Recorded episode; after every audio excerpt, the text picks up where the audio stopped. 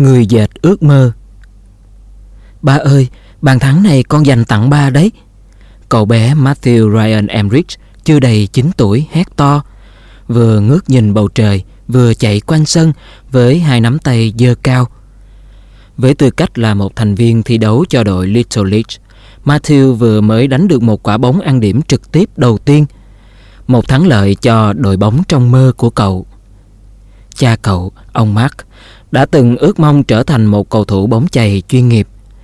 Thế nhưng sau khi trải qua rất nhiều ca mổ, ông đã không bao giờ có thể theo đuổi ước mơ của mình được nữa. Một ước mơ mà cha của ông, cụ Chet, đã truyền lại cho ông. Dù vậy, Mark vẫn tiếp tục chơi cho các đội bóng ở địa phương và dạy cho bọn trẻ quanh xóm chơi bóng chày. Ngày 30 tháng 7 năm 1985, cậu bé Matthew chào đời.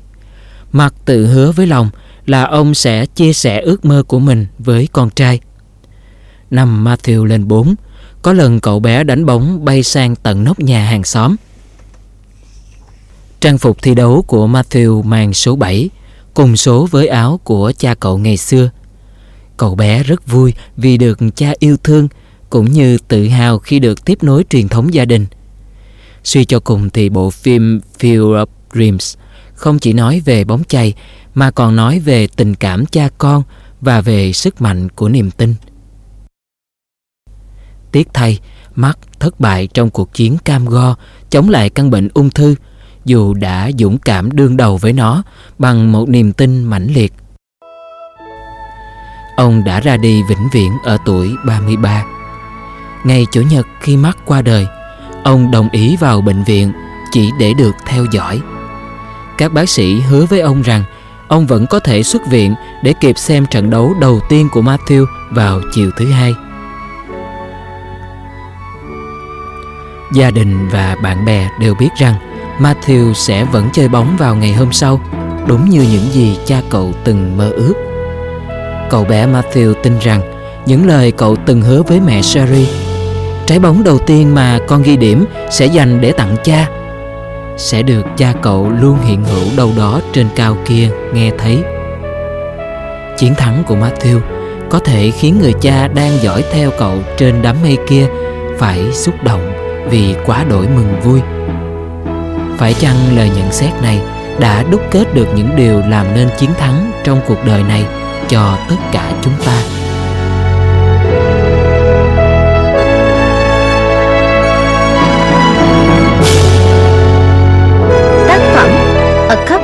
Chicken Soup for the Soul Chia sẻ tâm hồn và quà tặng cuộc sống. Nhà xuất bản tổng hợp thành phố Hồ Chí Minh. Những người thực hiện Thu Hà, Thanh Hoa, Lại Thế Luyện, Huỳnh Công Khanh, Vi Thảo Nguyên. Tác giả Jack Canfield và Mark Victor Hansen. Quyển sách được thể hiện qua giọng đọc của Tuấn Anh và Ái Hòa. Chúng tôi xin chân thành cảm ơn phòng thu MIDI đã giúp đỡ chúng tôi trong quá trình thực hiện tập sách.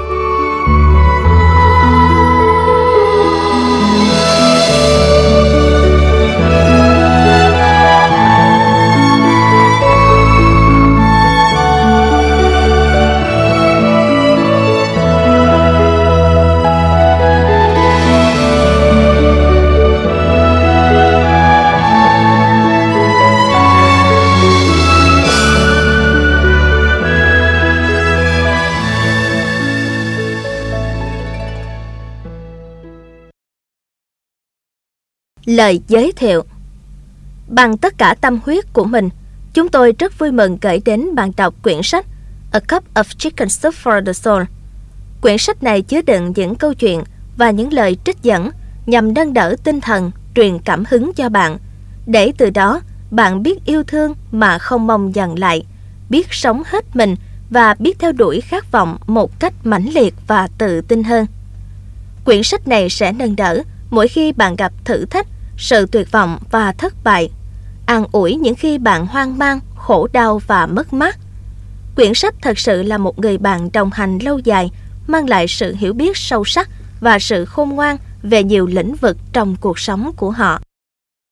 Chúng tôi rất cảm kích khi nhận được hàng trăm lá thư mỗi tuần của độc giả tâm sự về những thay đổi diệu kỳ đã xảy đến sau khi họ đọc và làm theo những lời khuyên của quyển sách.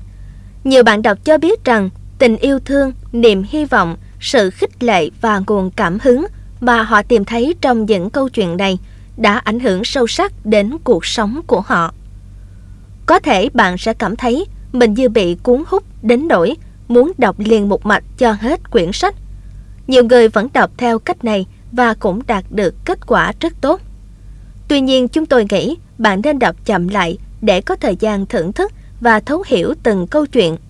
Điều này sẽ cho bạn cảm giác thú vị với A Cup of Chicken Soup for the Soul khi bạn nhấm nháp hương vị của nó từng ngụm một. Jack Canfield và Mark Victor Hansen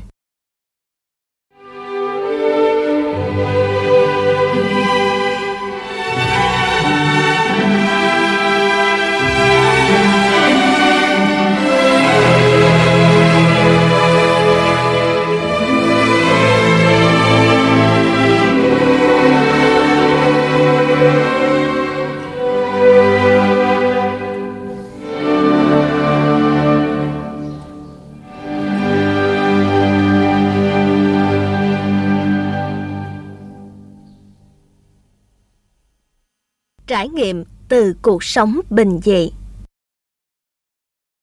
Cơ hội thứ hai Người ta nói rằng Thượng Đế thường hành động theo những cách bí ẩn riêng của người.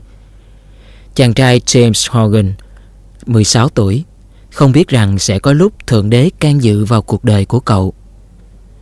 Vài tuần trước, James đã bỏ học để làm công việc giao nhận bánh pizza. Tất cả thầy cô của cậu trước đó và những người thuê cậu làm việc đều nhận xét James là một chàng trai hòa nhã, chịu khó. Duy chỉ có điều là James dường như không thể vượt qua những áp lực tâm lý của tuổi mới lớn. Cuộc sống của cậu cứ thế trôi qua thật nhanh mà chẳng biết rồi sẽ về đâu, mặc cho người mẹ vẫn âm thầm cầu nguyện cho cậu. Ngày ngày, James vẫn tận tùy chở những phần bánh pizza nóng hổi từ lò nướng giao cho khách hàng. Cho đến một hôm, trên đường đi giao bánh, cậu trông thấy phần đuôi của một chiếc Cadillac đang chìm.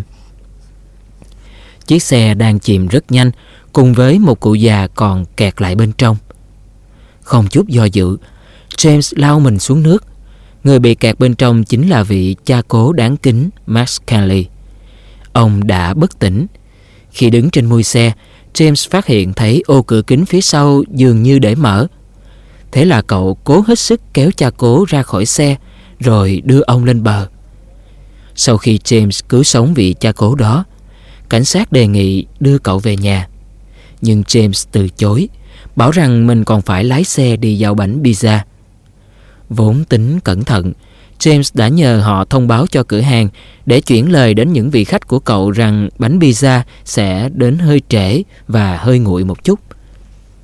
Tháng 12 năm 1995, James Hogan được trao tặng huy chương Carnegie vì nghĩa cử anh hùng của mình, cùng với số tiền là 2.500 đô la và một suất học bổng.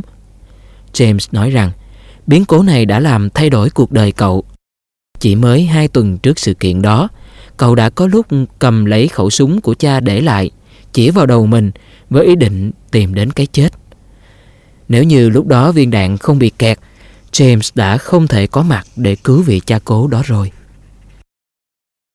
Những lời nguyện cầu của mẹ cậu đã được đáp lại. James quay trở lại trường, theo học các lớp phụ đạo để bắt kịp bạn bè và còn tham gia luyện tập trong đội bóng chày. Tình yêu thương tràn đầy và sự động viên to lớn của mọi người xung quanh đã đem đến cho cậu một ý nghĩa, một mục đích sống mới và cả một cơ hội thứ hai thật xứng đáng. Bạn sẽ không bao giờ biết được một việc làm tốt tưởng như rất đổi bình thường sẽ mang lại niềm hạnh phúc như thế nào đâu. Bri Aben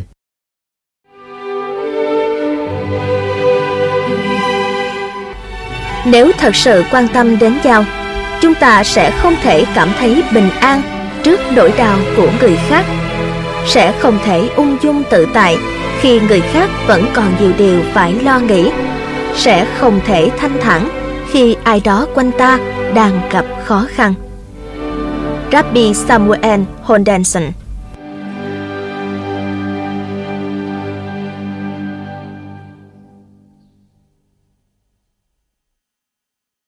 Cách nhìn của mỗi người Quẳng máy hút bụi vào nhà kho, tôi cố nén tiếng thở dài. Cả nửa ngày trời lo dọn dẹp nhà cửa, mà tôi vẫn chưa chuẩn bị xong để đón tiếp những vị khách sắp đến chơi. Bốn đứa con nhỏ thi nhau chơi trò đuổi bắt, giày dép cùng với đồ chơi bừa bãi khắp nhà. Những mẫu bánh vụn vùng vãi trên tấm thảm mà chỉ mới đây thôi chưa hề có vết bẩn nào. Rồi tôi nhìn sang cánh cửa trượt của phòng khách mới vừa được lau chùi hồi sáng sớm. Vô số dấu tay và dấu mũi nhỏ lốm đốm trên tấm kính vừa mới được lau chùi sạch sẽ. Trong chúng giống như là... Tôi cau mày và bước lại gần hơn, cúi xuống để nhìn cho rõ. Sao? Đúng là nó rồi. Những vịt bơ đậu phộng và bánh quy Oreo bôi trét khắp nơi. Lại mấy đứa nhỏ.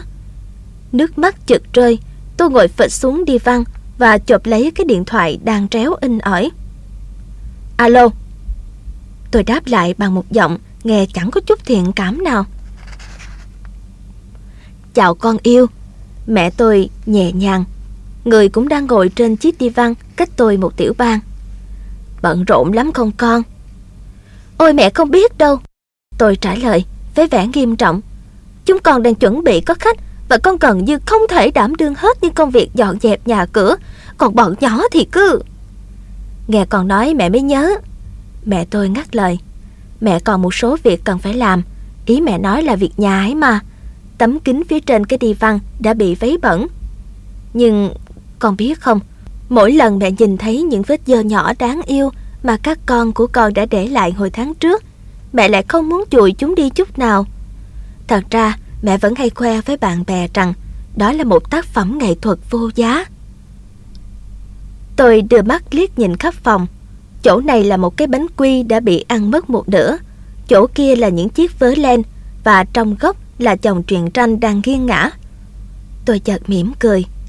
Căn phòng càng trở nên hoàn hảo với một kiệt tác được vẽ bằng tay trên những cánh cửa. Vô số hình họa, không cái nào giống cái nào. Một tác phẩm nghệ thuật vô giá của riêng tôi. Carol McAdoo-Tram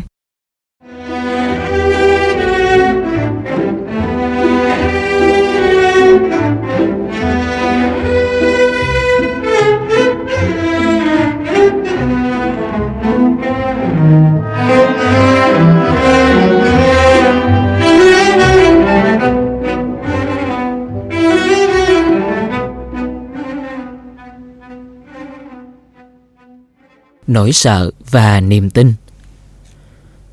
Tôi từng sống trong nỗi sợ hãi thường trực về việc phải mất đi những gì mình đang có, hay không bao giờ đạt được những gì mình ước ao. Tôi sẽ ra sao nếu một ngày kia mái tóc của tôi không còn nữa? Tôi sẽ thế nào nếu mãi mãi không thể mua nổi một căn nhà cho các con của mình? Tôi sẽ trông thế nào nếu đánh mất đi dáng vẻ cân đối và không còn hấp dẫn như trước nữa? Tôi sẽ ra sao nếu bị mất việc làm? Tôi sẽ sống thế nào nếu bỗng nhiên bị tật nguyền và không thể cùng con chơi bóng? Tôi sẽ thế nào nếu một mai trở nên già yếu và không thể giúp đỡ ai được nữa? Nhưng bà mẹ cuộc sống vẫn luôn tận tình chỉ bảo cho những ai biết lắng nghe. Và giờ thì tôi đã hiểu. Nếu mất đi mái tóc tôi sẽ là một anh chàng hói đầu tuyệt vời nhất và tôi sẽ tự hào khi trí óc tôi vẫn nảy ra những ý tưởng tốt đẹp. Một căn nhà rộng lớn không thể làm tôi hạnh phúc. Một con tim đau buồn không thể tìm thấy niềm vui giữa căn nhà rộng thênh thang hay là nguy nga tráng lệ. Tuy nhiên, một con tim tràn đầy niềm vui sống sẽ tô điểm cho mọi ngôi nhà trở thành chốn hạnh phúc nhất. Thay vì cứ chăm chăm lo lắng đến ngoại hình, tôi sẽ dành nhiều thời gian hơn để vun đắp cho tâm hồn, tình cảm và lý trí của mình. Lúc đó mỗi ngày trôi qua, tôi tin mình sẽ đẹp hơn.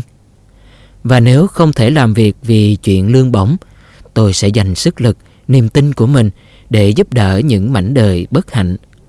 Bởi những gì nhận lại sẽ giúp tôi trở nên giàu có hơn rất nhiều. Nếu cơ thể không cho phép tôi dạy con ném một đường bóng hình vòng cung, tôi sẽ dành nhiều thời gian hơn để dạy con ứng phó với những bài toán khó trong cuộc đời. Điều này sẽ giúp ích trẻ nhiều hơn.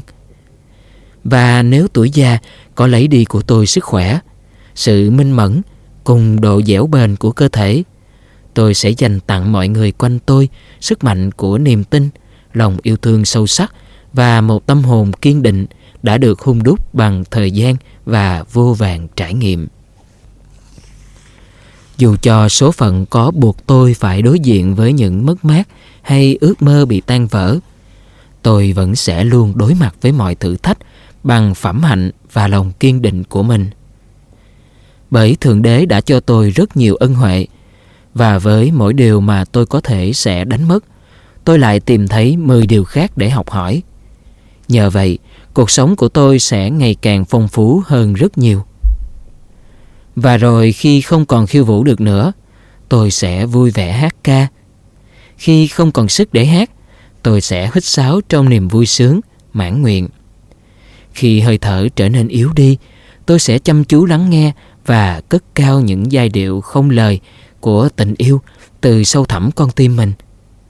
Và khi ánh sáng thiên đường đến tiễn đưa linh hồn tôi, tôi sẽ lặng lẽ nguyện cầu cho đến khi không thể cầu nguyện được nữa. Và đó là lúc tôi trở về với nguồn cội của mình. Vậy thì còn điều gì khiến tôi phải sợ hãi nữa đây? Cuộc sống không có gì khiến ta phải sợ hãi. Cuộc sống chỉ là để ta tìm hiểu và khám phá. Mary Curie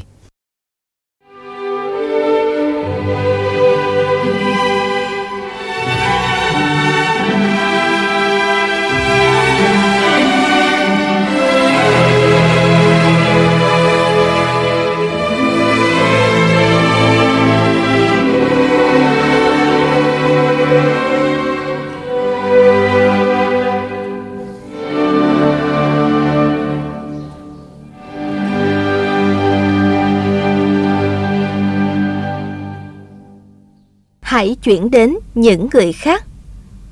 Mùa hè năm 1965, cả gia đình tôi cùng đoàn tụ trong một cuộc họp mặt gia đình tổ chức ở thành phố plant Florida.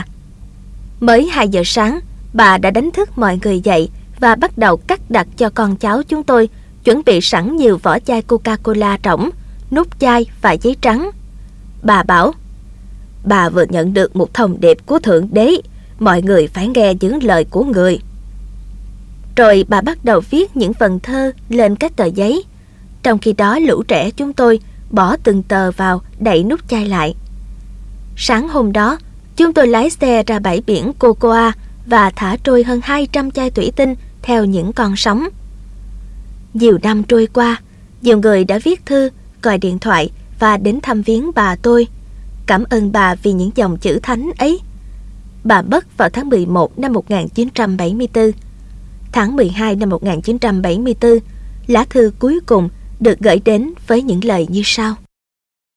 Bà Gauss kính mến, tôi viết lá thư này gửi đến bà trong ánh sáng của ngọn đến. Ở trang trại này, chúng tôi không còn được cung cấp điện nữa. Chồng tôi đã qua đời vào mùa thu. Anh ấy ra đi, bỏ lại tôi cùng với 11 đứa con. Tất cả chúng đều chưa đầy 14 tuổi ngân hàng đang tịch biên tài sản của chúng tôi chỉ còn lại duy nhất một ổ bánh mì, mà tuyết thì lại đang phủ đầy sân. Giáng sinh qua đi đã được hai tuần rồi. Tôi đã cầu nguyện xin Chúa tha thứ cho mình trước khi ra bờ sông để trầm mình tự tử. Mặt sông đã đóng băng suốt mấy tuần qua. Tôi phải phá vỡ lớp băng bề mặt và tình cờ trông thấy một vỏ chai Coca-Cola đang nổi lên bền. Mở nắp chai ra, tay tôi rung lên và mắt bỗng nhòa đi khi đọc những dòng chữ viết về niềm hy vọng. Luôn có những tia hy vọng dành cho những người may mắn được góp mặt trên cõi đời này, dù cuộc đời có bị vùi dập đến đâu đi chăng nữa. Bà còn gợi ý tham khảo ở những đoạn kinh khác. Tôi trở về nhà và lấy quyển kinh thánh của mình ra đọc. Và giờ đây, tôi vô cùng cảm ơn Chúa vì những lời răng dạy ấy. Chúng tôi sẽ thực hiện theo những gì Ngài dạy. Xin hãy cầu nguyện cho chúng tôi và hãy biết rằng chúng tôi vẫn hoàn toàn bình an vô sự. Chúa sẽ ban phước lành cho bà và những người thân của bà. Viết từ một trang trại ở Ohio. Crystal White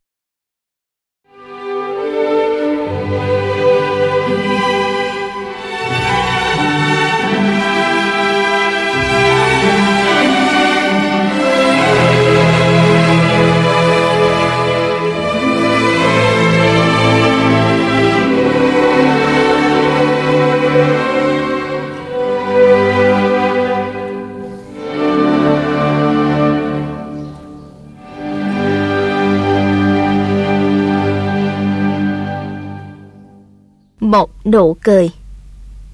Người phụ nữ mỉm cười với một người hoàn toàn xa lạ, có gương mặt đượm vẻ đau buồn. Nụ cười như giúp ông thấy dễ chịu hơn. Ông nhớ lại sự tử tế của một người bạn đã giúp ông vượt qua những khó khăn. Và ông quyết định viết một lá thư để cảm ơn người bạn ấy. Người bạn rất vui khi nhận được lời cảm ơn chân thành, nên để lại một món tiền boa hào phóng trên bàn sau bữa ăn trưa tại một nhà hàng. Người hầu bàn ngạc nhiên với số tiền boa quá lớn, nên đã đặt tất cả số tiền vào một cuộc cá cược để thử phần may. Ngày hôm sau, cô được tin mình thắng cược và trao ngay một phần tiền cho một người lang thang. Người đàn ông ấy đã vô cùng cảm kích, bởi đã hai ngày, ông chẳng có chút gì lót dạ. Sau bữa tối thịnh soạn với bánh mì, bơ và sữa, Ông trở về căn nhà nhỏ tồi tàn, nơi có nhiều người nghèo khó khác cùng trú ngụ. Lúc đó ông Đào hay biết rằng ông sắp phải vật lộn với số phận của mình. Trên đường về, ông lão nhặt được một chú chó con đang co ro vì lạnh. Ông mang nó về nhà để sưởi ấm. Chú chó nhỏ rất biết ơn ông vì chẳng còn phải lang thang đói khát ngoài trời đầy giông bão. Đêm đó, căn nhà bị phát hỏa, Chú chó nhỏ sủa vang ầm ĩ để báo động. Nó cứ sủa mãi cho đến khi đánh thức được mọi người. Tiếng sủa của nó đã cứu tất cả thoát khỏi tai ương. Một trong những cậu bé được cứu sống hôm ấy, khi lớn lên đã trở thành tổng thống có tài cùng một trái tim nhân hậu. Tất cả mọi điều ấy bắt nguồn từ một nụ cười bình dị. Một nụ cười chẳng tốn một đồng xu. Barbara Hawke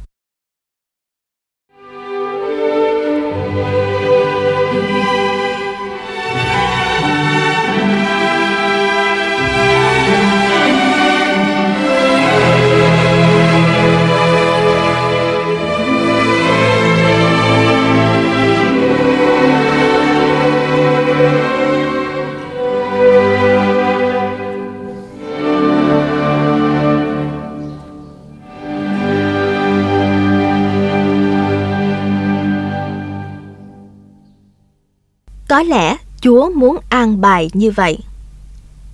Chưa bao giờ, tôi chưa bao giờ ngờ rằng sẽ có một ngày tôi mất đi hai đấng sinh thành cùng một lúc. Vậy mà tôi lại nhận được một cú điện thoại báo tin cha mẹ mình đã qua đời trong một tai nạn xe hơi. Tại sao cả hai lại bỏ tôi đi trong cùng một ngày như thế? Tại sao điều đó lại xảy đến với tôi? Tại sao những người tốt như cha mẹ tôi lại phải chết? Tại sao? Tại sao? Tại sao và tại sao?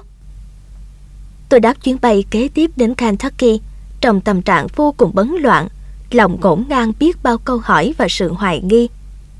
Khi tôi gặp hai người chị của mình, họ cũng rất hoảng loạn và hoàn toàn không tin nổi điều tệ hại đó lại có thể xảy đến với gia đình mình. Tôi về nhà cha mẹ và ở đó, trên cái giá kê cạnh chiếc ghế xích đu mà cha tôi vẫn thích ngồi nhất là món quà sinh nhật tôi đã gửi tặng cha. Trong ngôi nhà, linh hồn và hơi ấm của cha mẹ vẫn như còn phản phất, vương vấn xung quanh tôi một cách bí ẩn lạ thường. Thật không thể nào tin được tôi mới nói chuyện qua điện thoại với cha mẹ chỉ hai ngày trước đó thôi. Vậy mà bây giờ họ đã vĩnh viễn ra đi, mãi mãi không quay trở lại. Suốt bốn ngày đêm thức trắng, rất đông bạn bè và người thân đã đến viếng và chia buồn cùng gia đình chúng tôi. Những người bạn ngồi quanh quan tài cũng nhắc lại những kỷ niệm êm đẹp về cha mẹ thân yêu của tôi lúc sinh thời. Trong đời mình, tôi chưa lúc nào cảm thấy hãnh diện về cha mẹ hơn lúc này. Nhưng điều giúp tôi thấu hiểu được sự ra đi của cha mẹ mình hơn bất cứ điều gì khác chính là lời nói chứa đựng sự tôn kính mà đức cha David Farrell đã dành cho cha mẹ tôi. Có lẽ con đang tự hỏi tại sao cả cha lẫn mẹ mình lại cùng nhau đi đến thiên đàng như thế. Có lẽ họ muốn như vậy bởi vì họ chưa bao giờ rời xa nhau, luôn tay trong tay, kệ vai sát cánh và cùng yêu thương dịu bước bên nhau đi trên cõi đời này. Chúng ta sẽ thật ích kỷ nếu như muốn một trong hai người ở lại. Người ấy rồi cũng sẽ mỏi mòn mà chết đi trong dung nhớ, trong sầu khổ mà thôi. Bây giờ Chúa đã có được hai thiên thần cùng sánh bước trên thiên đàng như họ đã từng như thế khi còn sống ở trần gian. Có lẽ Chúa muốn an bài như vậy. Douglas Pond Blankenship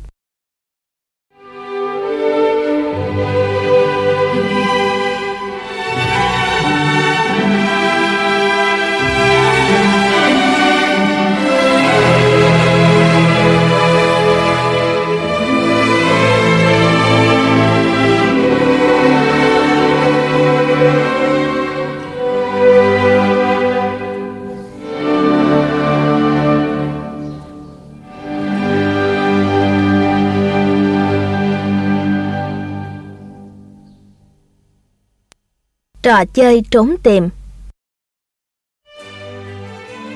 Có bà lão đã già thật già Và một cậu bé chỉ vừa mới lên ba. Hai bà cháu cùng đùa chơi với nhau. Thật vui vẻ, thật đẹp, thật thanh bình. Lẽ dĩ nhiên bà lão không thể chạy nhảy được Và cậu bé cũng chẳng hơn gì. Vì cậu, một đứa trẻ quá ốm yếu Với một chân teo tóp đi lại còn không dễ. Hai bà cháu ngồi giữa bóng chiều chập choạng trước sân nhà dưới bóng một tán cây và họ cùng chơi một trò thật dễ đoán. Câu chuyện cảm động giờ tôi kể ra đây. Đó là trò trốn tìm quen thuộc, nhưng ai sẽ có thể hình dung trò chơi ấy chỉ với hai bà cháu.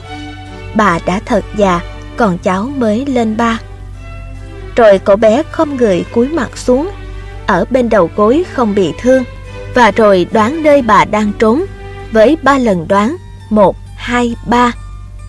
Bà đang trốn trong tủ kính phải không? Cậu bé kêu lên Rồi cười vang sung sướng. Nhưng chẳng phải trong tủ kính Không sao Vẫn còn lần đoán thứ hai ba nữa. Bà đang ở phòng ngủ lớn của cha Trong rương với chiếc chìa khóa cũ kỹ lạ thường. Bà khẽ bảo, Cháu sắp đến gần ta, Nhưng vẫn chưa đúng lắm, cháu trai à. Chắc không phải chiếc tủ nhỏ, Nơi đồ đạc mẹ thường cất hả bà? Vậy chắc là trong tủ áo rồi bà nhỉ? Và cậu bé tìm thấy bà Trong lần đoán thứ ba. Rồi sau đó bà dùng tay che mặt, Những ngón tay gầy nhỏ nhăn gieo Bà sẽ tìm đứa cháu trai đang trốn, Cũng với ba lần đoán một, hai, ba. Hai bà cháu chẳng đi đâu xa cả. Ngoài nơi ấy, dưới tán cây sồi già, một bà lão thật già, thật đáng mến, và đứa bé khập khiển mới lên ba. Henry keller Banner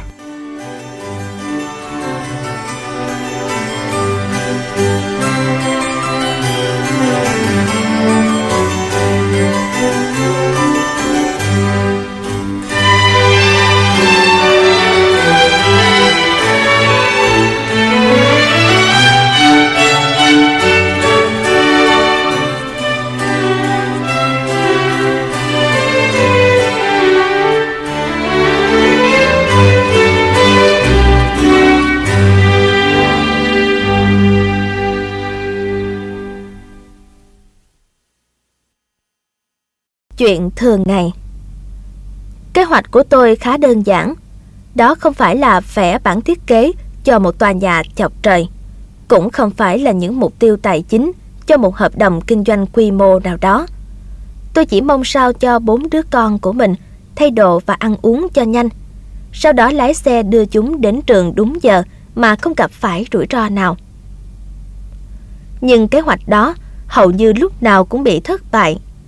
Mấy đứa con của tôi hình như nghĩ rằng cụm từ nhanh lên có nghĩa là mẹ đang cáu đấy. Mỗi đứa đều có một kế hoạch riêng và cứ thay đổi xoành xoạch làm tôi rất bực mình. Một ngày đẹp trời nọ, cậu con trai của tôi đang cố làm theo lời mẹ bằng cách tự mang giày. Nhưng nó lại không tìm thấy đôi giày của mình đâu cả. Đứa nhỏ còn học mẫu giáo thì mãi mê dùng ngón tay dính đầy siro lần theo những giọt nước mưa lăn dài trên cửa kính mới vừa lao ngày hôm qua. Đứa khác thì cứ chạy loanh quanh nhìn mọi người đang vội vã. Còn đứa con út thì hầu như lúc nào tôi cũng phải thay tả cho nó khi mọi người đã yên vị trong xe. Và thậm chí khi xe đã nổ máy, tôi nghĩ có lẽ mình nên dạy con bé đi vệ sinh bằng tiếng nổ máy của xe thay vì bằng tiếng nước chảy quen thuộc trong phòng tắm. Sau khi đưa hai đứa lớn đến trường, tôi lái xe đến cửa hàng tạp hóa gần đó cùng với hai đứa nhỏ. Lạc quan rằng buổi sáng hôm nay có thể suôn sẻ hơn. Tôi mơ tưởng đến một chỗ đậu xe ở ngay phía trước cửa hàng.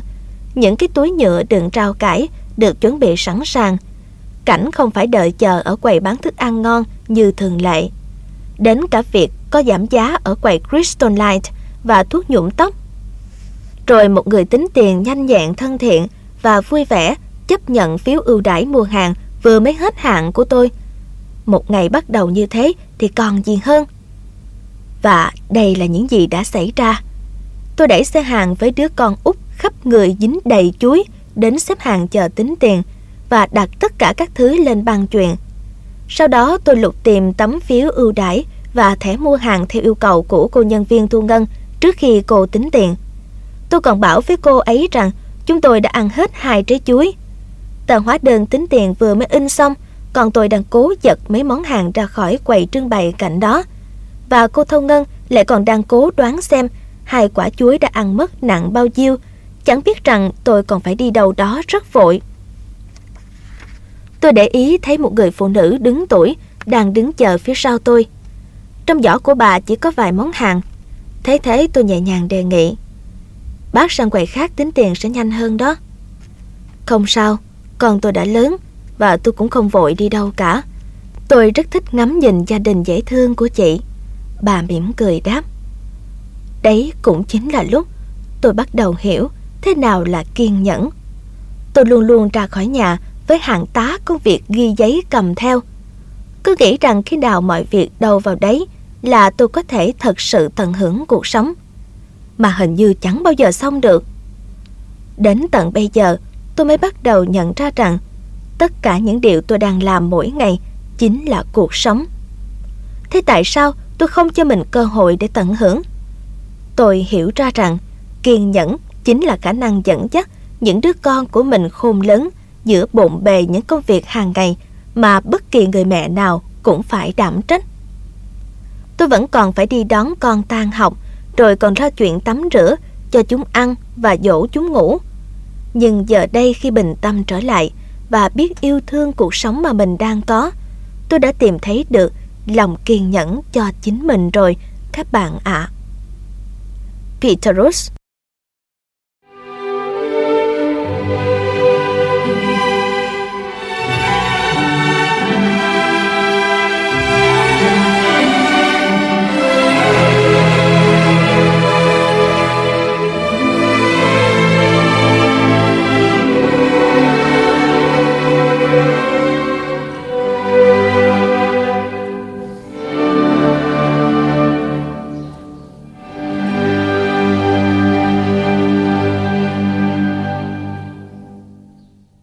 tưởng và những ký ức. Mất mát lớn nhất là những gì chết đi trong khi ta đang sống. Norman Cousins Ôi, tôi yêu bà ấy biết nhường nào.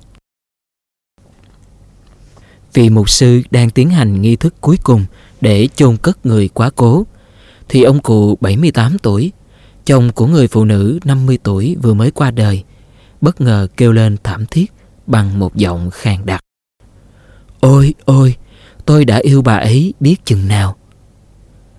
Tiếng khóc nức nở của ông lão phá tan bầu không khí trang nghiêm, tĩnh mịch của buổi lễ. Bạn bè và những người thân đứng quanh ngôi mộ đều lộ vẻ bàng hoàng và bối rối vì không biết phải làm gì trước phản ứng bất ngờ của ông lão, vốn là một người rất ít lời. Con cái ông, tất cả đều đã trưởng thành, tỏ ra hết sức ngượng ngùng và cố gắng bảo cha mình đừng gào khóc nữa. Được rồi cha à, chúng con hiểu mà, cha đừng khóc như thế nữa. Mắt ông cụ đăm đăm nhìn vào chiếc quan tài đang từ từ được hạ xuống huyệt mộ. Mục sư tiếp tục tiến hành nghi thức đang còn gian dở. Đọc xong lời cầu nguyện, ông mời mọi người trong gia đình xúc đất lắp lên quan tài để thể hiện hành động cuối cùng dành cho người quá cố. Lần lượt từng người làm theo lời mục sư. Duy chỉ có ông cụ thì không.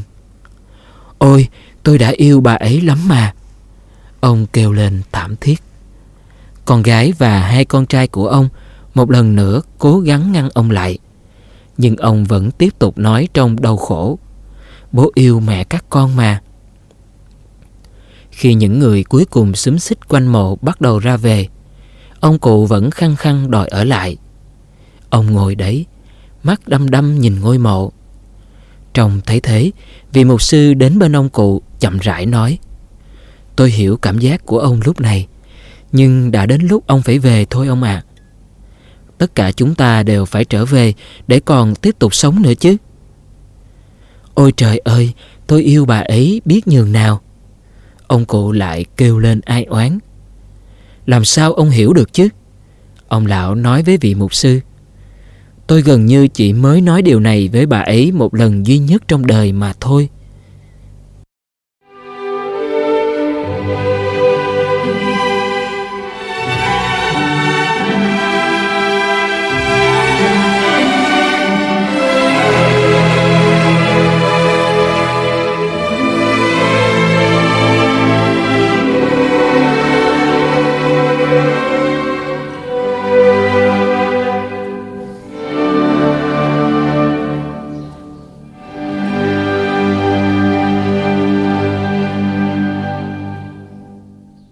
Nhược điểm lớn nhất của hầu hết mọi người chính là sự chần chừ nói lên lời yêu thương với những người khác khi họ vẫn còn sống.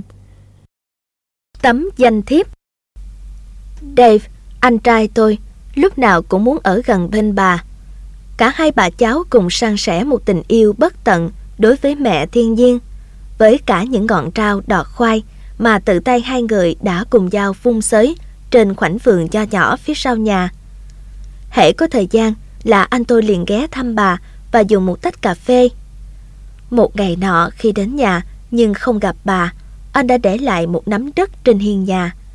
Từ đó trở đi, điều này được coi như là tấm danh thiếp của anh ấy. Khi về đến nhà, bà sẽ biết ngay là Dave đã ghé qua khi thấy nắm đất nằm bên hiên cửa. Dù cho tuổi thơ nhọc nhằn ở nước Ý không cho phép bà được học hành đầy đủ, bà cũng đã cố gắng để có được một cuộc sống tốt đẹp ở nước Mỹ. Bà luôn sống khỏe, tự lập và luôn biết cách cảm nhận cuộc sống thật trọn vẹn. Mới đây thôi, bà bị đột quỵ và qua đời. Mọi người đều vô cùng thương tiếc trước sự ra đi của bà. Còn với Dave, không gì có thể an ủi được anh ấy. Người bạn lớn của anh trong gần ấy năm qua đã không còn nữa. Trong tang lễ của bà, anh Đề và tôi là hai trong số những đứa cháu được hộ tang bên quan tài bà. Tại Nghĩa Trang, người chủ trì tang lễ hướng dẫn chúng tôi đặt những chiếc găng tay trắng và hoa cẩm chướng mà chúng tôi đã cài bên áo trong suốt tang lễ lên trên quan tài của bà. Rồi lần lượt từng đứa cháu đến bày tỏ lòng thành kính của mình đối với bà lần cuối. Dave đi trước tôi và khi anh bước đến bên quan tài, Tôi thấy anh cúi nhanh người xuống để nhặt một thứ gì đó. Tôi không nhìn rõ đó là cái gì, thế nên tôi cũng không chú ý lắm. Đến lượt tôi đặt đôi găng tay và hoa cạnh chỗ anh Dave đặt khi nãy. Nước mắt tôi chợt trào dâng khi nhìn thấy nắm đất nhỏ đang nằm đó trên quan tài của bà. Đó là lần cuối cùng anh ấy để lại tấm danh thiếp của mình cho người bà thân yêu. Steve Candle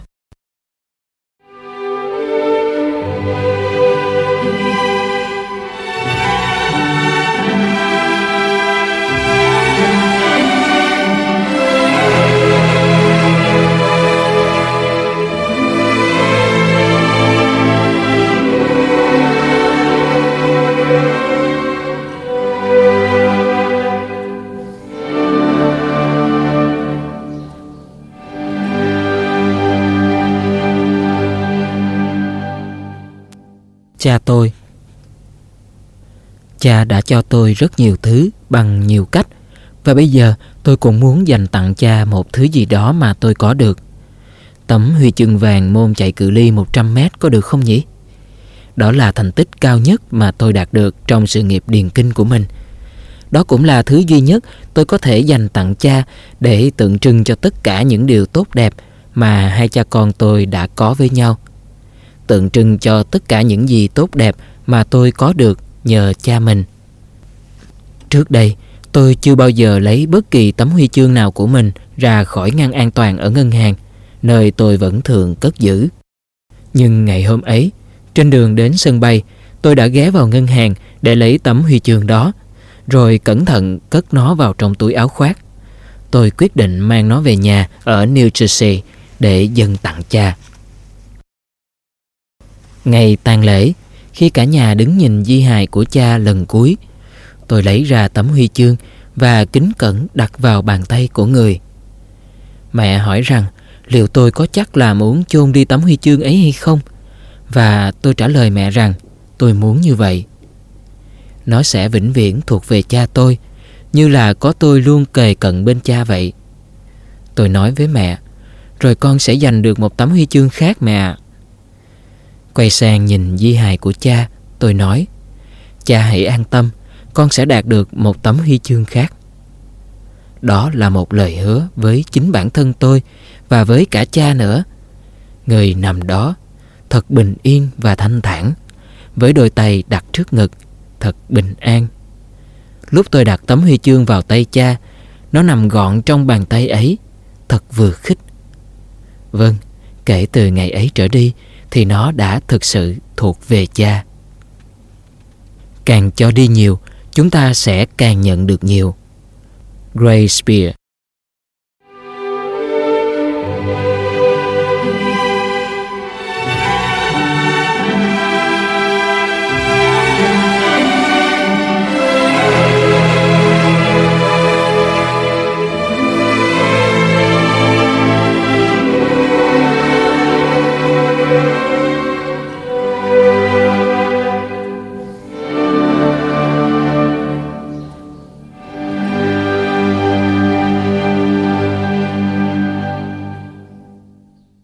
anh B lớn. Tôi đặc biệt danh cho anh ấy là B lớn. Anh ấy là anh trai tôi. Chúng tôi hoàn toàn trái ngược và thường xuyên làm cho nhau tức điên lên. Nhưng chúng tôi cũng chia sẻ với nhau rất nhiều và điều đó giúp tạo nên một mối gắn kết không thể tách rời giữa hai anh em chúng tôi.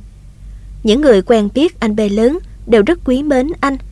Anh có một tấm lòng rộng mở và luôn tin tưởng vào những điều tốt đẹp của người khác, ngoại trừ của chính anh. Anh bé lớn đã dạy kèm cho hàng trăm trẻ em, những đứa trẻ bị xã hội gán cho là ngu ngốc, lười biếng, vô kỷ luật hay thiểu năng. Anh tôi nhìn thấy ở những đứa trẻ này một khả năng có thể làm nên sự khác biệt với những lời bình phẩm không hay về chúng. Bản thân anh cũng không có đủ khả năng học tập bình thường. Đó là bí mật của riêng anh. Anh cũng như những học trò của mình đều hiểu rõ cảm giác bị đối xử như những người khác thường trong một thế giới chưa có sự cảm thông chia sẻ. Vào năm cuối đời, anh bé lớn đã phải đối mặt với một thử thách khác. Anh hoàn toàn không dám tin rằng mình đáng được yêu thương. Anh như một ngọn đèn soi đường cho tất cả những ai anh có liên quan đến. Và mọi người đều biết điều đó. Tất cả mọi người, ngoại trừ chính anh. Tôi quyết định chứng minh cho anh thấy rằng anh xứng đáng được yêu thương. Đó là lần thứ sáu và cũng là lần cuối cùng căn bệnh ung thư tàn phá cơ thể anh. Sau cùng, anh đã cho phép tôi được bước vào thế giới đầy đau đớn và hoảng loạn của anh. Trong những tuần lễ cuối đời, thân hình 90 cân ngày nào của anh giờ chỉ còn có 40 mà thôi. Mí mắt anh không thể khép lại được.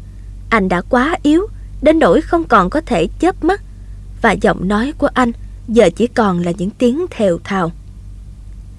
Tất cả những gì tôi có thể làm lúc này là ôm anh trong vòng tay và trao cho anh tình yêu thương của mình.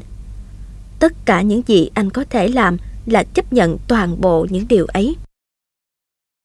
Ngày qua ngày, anh bé lớn nhận được sự chiều chuộng của mọi người suốt ngày lẫn đêm và dần trở nên yêu thích điều đó.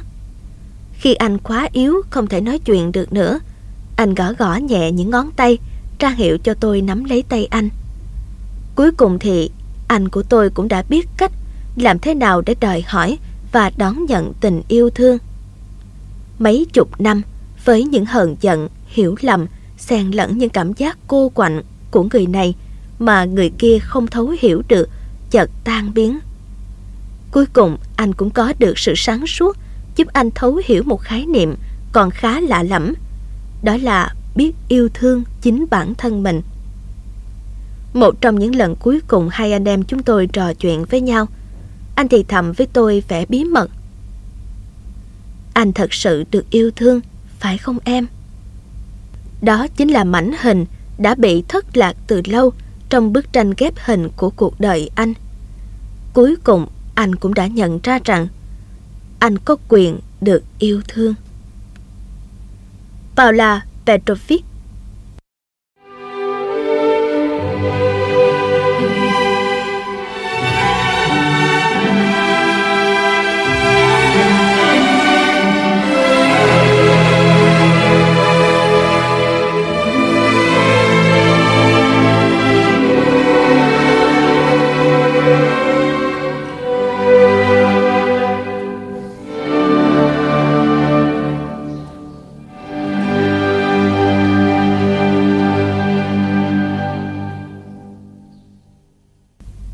có những thời khắc quan trọng trong cuộc đời chúng ta và hầu như tất cả những thời khắc ấy đều có được từ sự khích lệ của ai đó. George Adams Tình yêu thương Khoảnh khắc khi trái tim bạn cảm nhận có sự rung động kỳ diệu khác thường mà người ta gọi là tình yêu và cảm nhận được chiều sâu, vẻ lung linh ngây ngất của nó, bạn sẽ nhận ra rằng thế giới xung quanh giờ đã đổi thay. Krishnamurti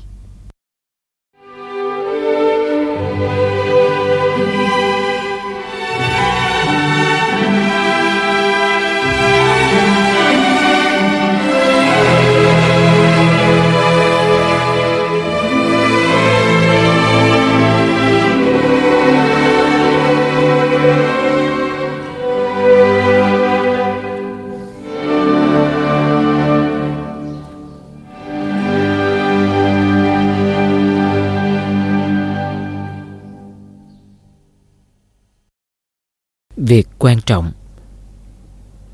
Những hành khách cuối cùng bước lên chuyến bay từ Seattle đến Dallas là một phụ nữ cùng ba đứa trẻ, các con của bà ấy.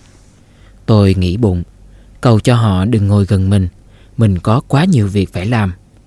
Vậy mà chỉ một lúc sau, đứa bé gái độ chừng 11 tuổi và thằng em trai khoảng 9 tuổi của nó đã leo sang chiếc ghế trống bên cạnh chỗ tôi ngồi – trong khi người phụ nữ kia và đứa bé trai 4 tuổi vẫn ngồi ở phía sau. Gần như ngay lập tức, hai đứa lớn bắt đầu tranh cãi với nhau, trong khi đứa nhỏ phía sau lâu lâu lại đá vào lưng ghế của tôi. Chốc chốc, đứa bé trai lại hỏi chị nó, mình tới đâu rồi chị? Có im đi không thì bảo. Cô chị gắt gỏng.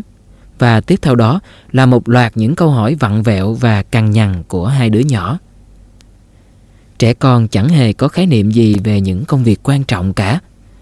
Tôi nghĩ thầm và im lặng chịu đựng tình huống khó chịu này.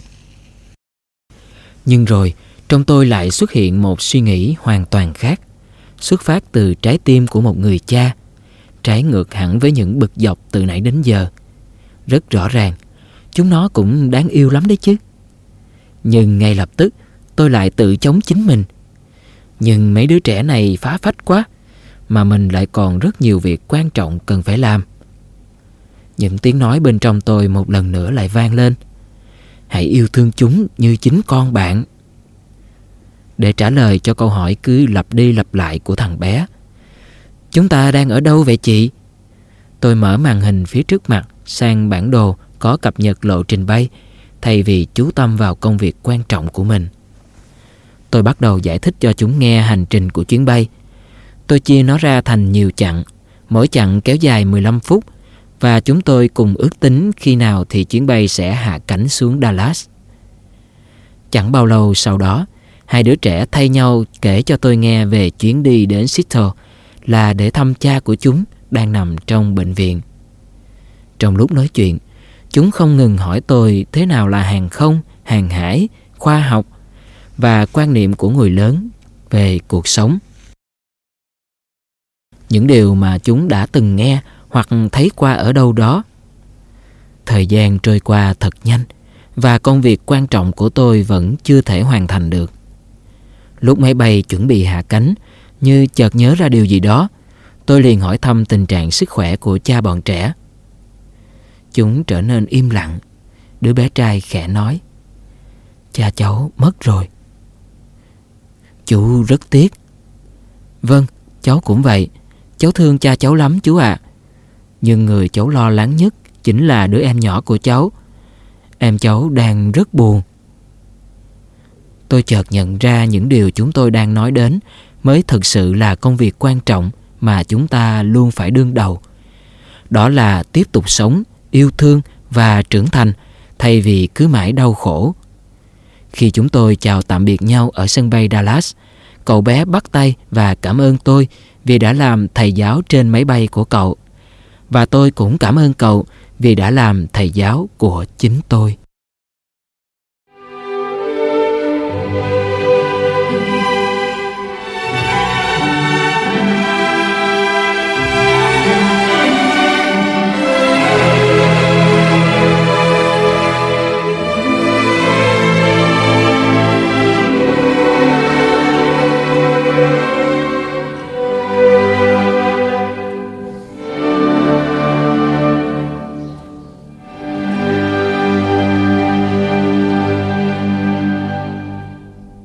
Bẩn trên thảm. Cái gì trên thảm thế kia? Tôi hỏi bằng một giọng hết sức giận dữ, mà những người làm mẹ như tôi hay làm cho con trẻ sợ hãi bỏ chạy. Đứa con gái méo máu đứng nhìn tôi, sợ tới nỗi không dám thốt lên lời nào. Khi nó định giải thích điều gì đó thì tôi đã cắt ngang. Đã bao nhiêu lần mẹ dặn con là không được mang mấy lọ sơn đó vào phòng rồi mà. còn có biết tấm thảm này đắt thế nào không? Con phải tìm cách tẩy hết mấy vết bẩn này ngay cho mẹ Con nghe không thì báo Con bé bật khóc Tôi biết nó rất sợ vì đã làm đổ sơn ra như thế Nhưng tôi đang rất giận Mãi nghĩ ngợi xem có cách nào để tẩy sạch vết sơn đỏ ao dính trên tấm thảm màu be. Tôi đi xuống lầu, lấy thuốc tẩy và khăn lau mà không mảy may để ý, con bé vẫn còn đang run rẩy đứng nép ở một góc phòng. Khi tôi quay trở lại, con gái tôi đang lấy khăn giấy hiền hục chùi mấy vết bẩn. Giờ đây tấm thảm lại xuất hiện thêm những vết lốm đốm màu trắng. Thôi được rồi, để đó cho mẹ. Tôi làm bộ nghiêm giọng với con bé, rồi ngồi xuống và bắt đầu lao. Thật là bày hay quá đi thôi. Tôi vẫn không thôi cằn nhằn. Trong lúc chùi, tôi cố gắng giải thích cho con hiểu tại sao nó không được phép mang sơn vào phòng của mình. Sợ con bé không hiểu, tôi lại phải diễn giải thêm rằng con chỉ có thể sơn ở nhà bếp thôi. Sau bữa ăn tối, tôi bảo con bé đi tắm, đánh răng và lên phòng chuẩn bị đi ngủ. Tôi an ủi con. Mẹ sẽ vào đắp chăn cho con ngay thôi. Mặc dù con bé đã biết đọc, nhưng mỗi tối trước khi đi ngủ, tôi vẫn thường đọc truyện cho con nghe, đến khi nào nó ngủ mới thôi. Tối đó hai mẹ con vừa đọc truyện, vừa nói cười vui vẻ về những trò quậy phá của những đứa trẻ tinh nghịch trong câu chuyện. Tôi như quên bẵng đi những gì vừa xảy ra ban sáng. Dù đã tắt đèn, nhưng mẹ con tôi vẫn còn nhìn thấy nhau do ánh sáng hắt vào từ phòng khách. Khi tôi cúi xuống ôm hôn con, lúc bấy giờ con gái tôi mới lấy dưới gối của nó ra một tờ giấy. Tôi thoáng nhìn thấy trên đó có một trái tim màu đỏ thật to, được vẽ bằng sơn. Bên dưới trái tim ấy, con bé nắng nót ghi dòng chữ, Con yêu mẹ. Những nét chữ còn chưa được tròn của con tôi. Một đứa trẻ vừa mới lên bảy đã làm cho mẹ nó xúc động tới rơi nước mắt. Bây giờ thì tôi đã hiểu tại sao con bé mang Sơn vào phòng và gây nên chuyện khiến tôi vô cùng tức giận. Ở cuối trang giấy, đã vẽ hai hình vuông, lần này bằng bút mực. Một hình viết chữ có và hình còn lại viết chữ không. Bên trên đó là con hỏi Mẹ có còn yêu con không hả mẹ? Nó đưa cho tôi cây bút và chờ tôi chọn câu trả lời. Tôi đánh một dấu thật đậm vào ô chữ có. Chỉ chờ có thế, con gái tôi nhoẻn miệng cười một cách nhẹ nhõm. Vậy mà con nghĩ mẹ không còn yêu con nữa vì con đã lỡ làm bẩn tấm thảm và làm cho mẹ tức giận. Tôi ôm con vào lòng và hôn nó thật nhiều. Bé cưng à, mẹ luôn yêu thương con. Ngay cả khi con làm mẹ giận, mẹ vẫn mãi yêu con. Con cứ nhớ như vậy nhé. Cho đến tận bây giờ, vết sơn bẩn trên tấm thảm vẫn không thể nào tẩy hết được. Nhưng tôi không bận tâm về điều đó. Vết bẩn ấy nhạt dần và chuyển sang màu hồng. Với tôi, hình dạng của nó hơi giống một trái tim. Bây giờ mỗi lần vào phòng con gái, vết bẩn ấy luôn nhắc tôi nói với nó rằng mẹ yêu con, cho dù có chuyện gì xảy ra đi chăng nữa. Bobby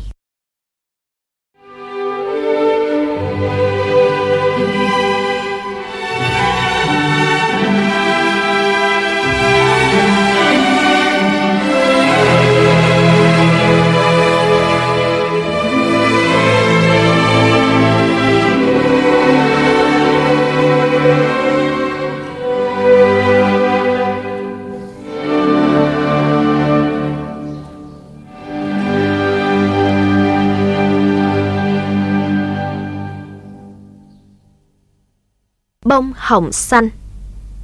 Trong một khoảng thời gian rất dài, tôi đã có vài mối quan hệ khá lãng mạn với một vài người đàn ông.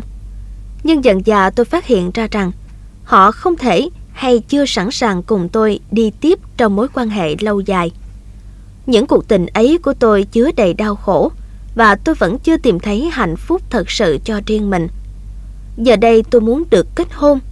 Vì thế tôi biết mình cần phải làm một điều gì đó thật sự khác biệt. Một ngày nọ tôi quyết định cầu nguyện.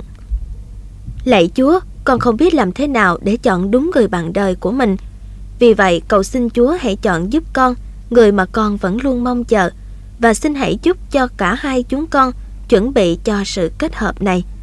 Lạy Chúa, để con biết chắc chắn người Chúa đã chọn cho con là ai.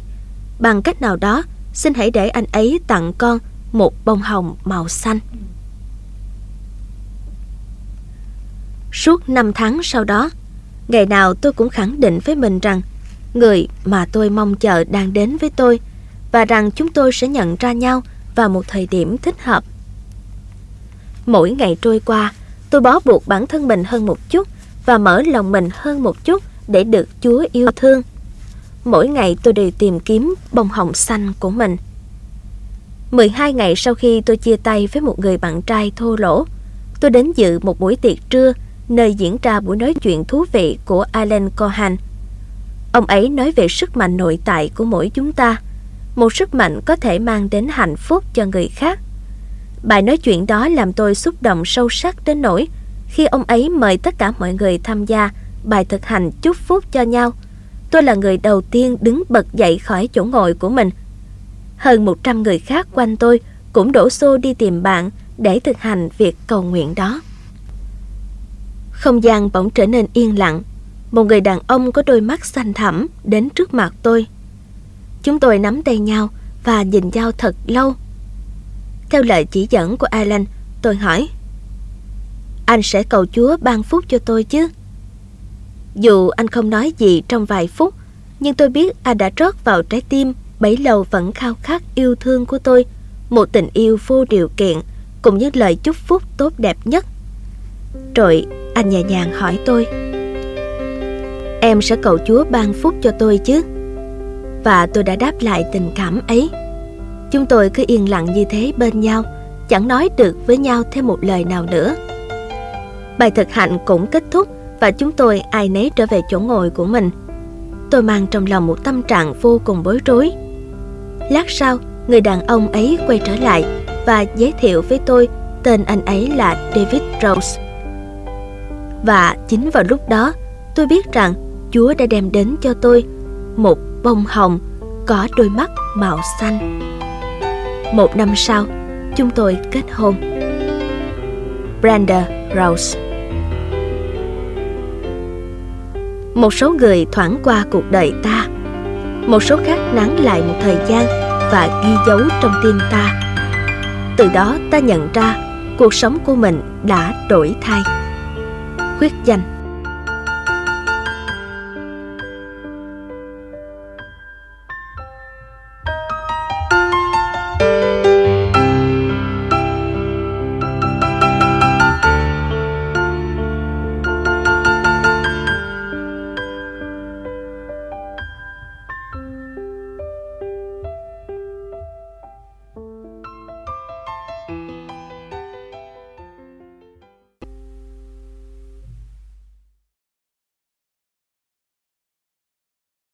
Tôi đã nghe thấy tình yêu.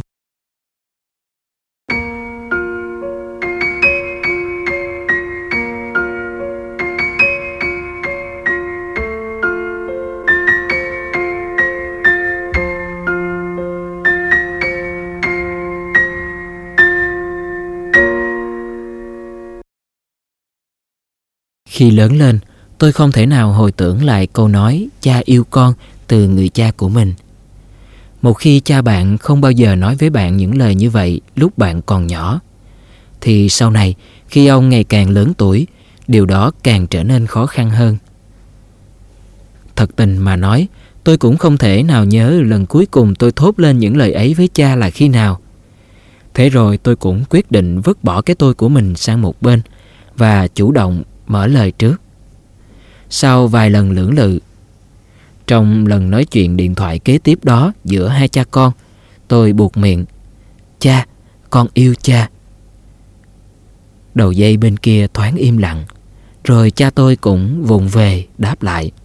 Ờ, cha cũng vậy. Tôi tủm tỉm cười và tiếp lời ông. Cha à, con biết là cha rất thương con.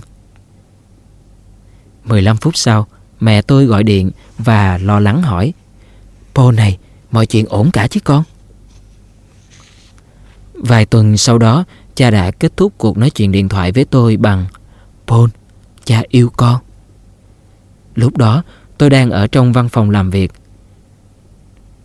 Nước mắt tôi cứ lăn dài trên má vì cuối cùng thì tôi cũng đã nghe thấy được tình yêu của cha dành cho tôi. Cả hai chúng tôi đều ngồi đấy, cùng khóc, cùng nhận ra rằng Giây phút đặc biệt này đã đưa mối quan hệ cha con của chúng tôi lên một tầm cao mới.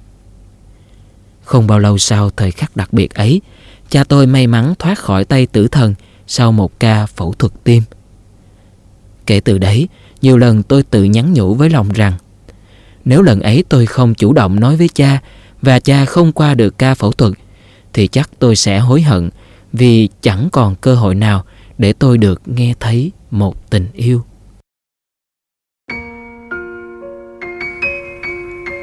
đừng bao giờ rời xa một ai đó mà không nói với họ những lời yêu thương, vì có thể chúng ta không còn được gặp lại nhau trong đời lần nữa. Jane paul richter.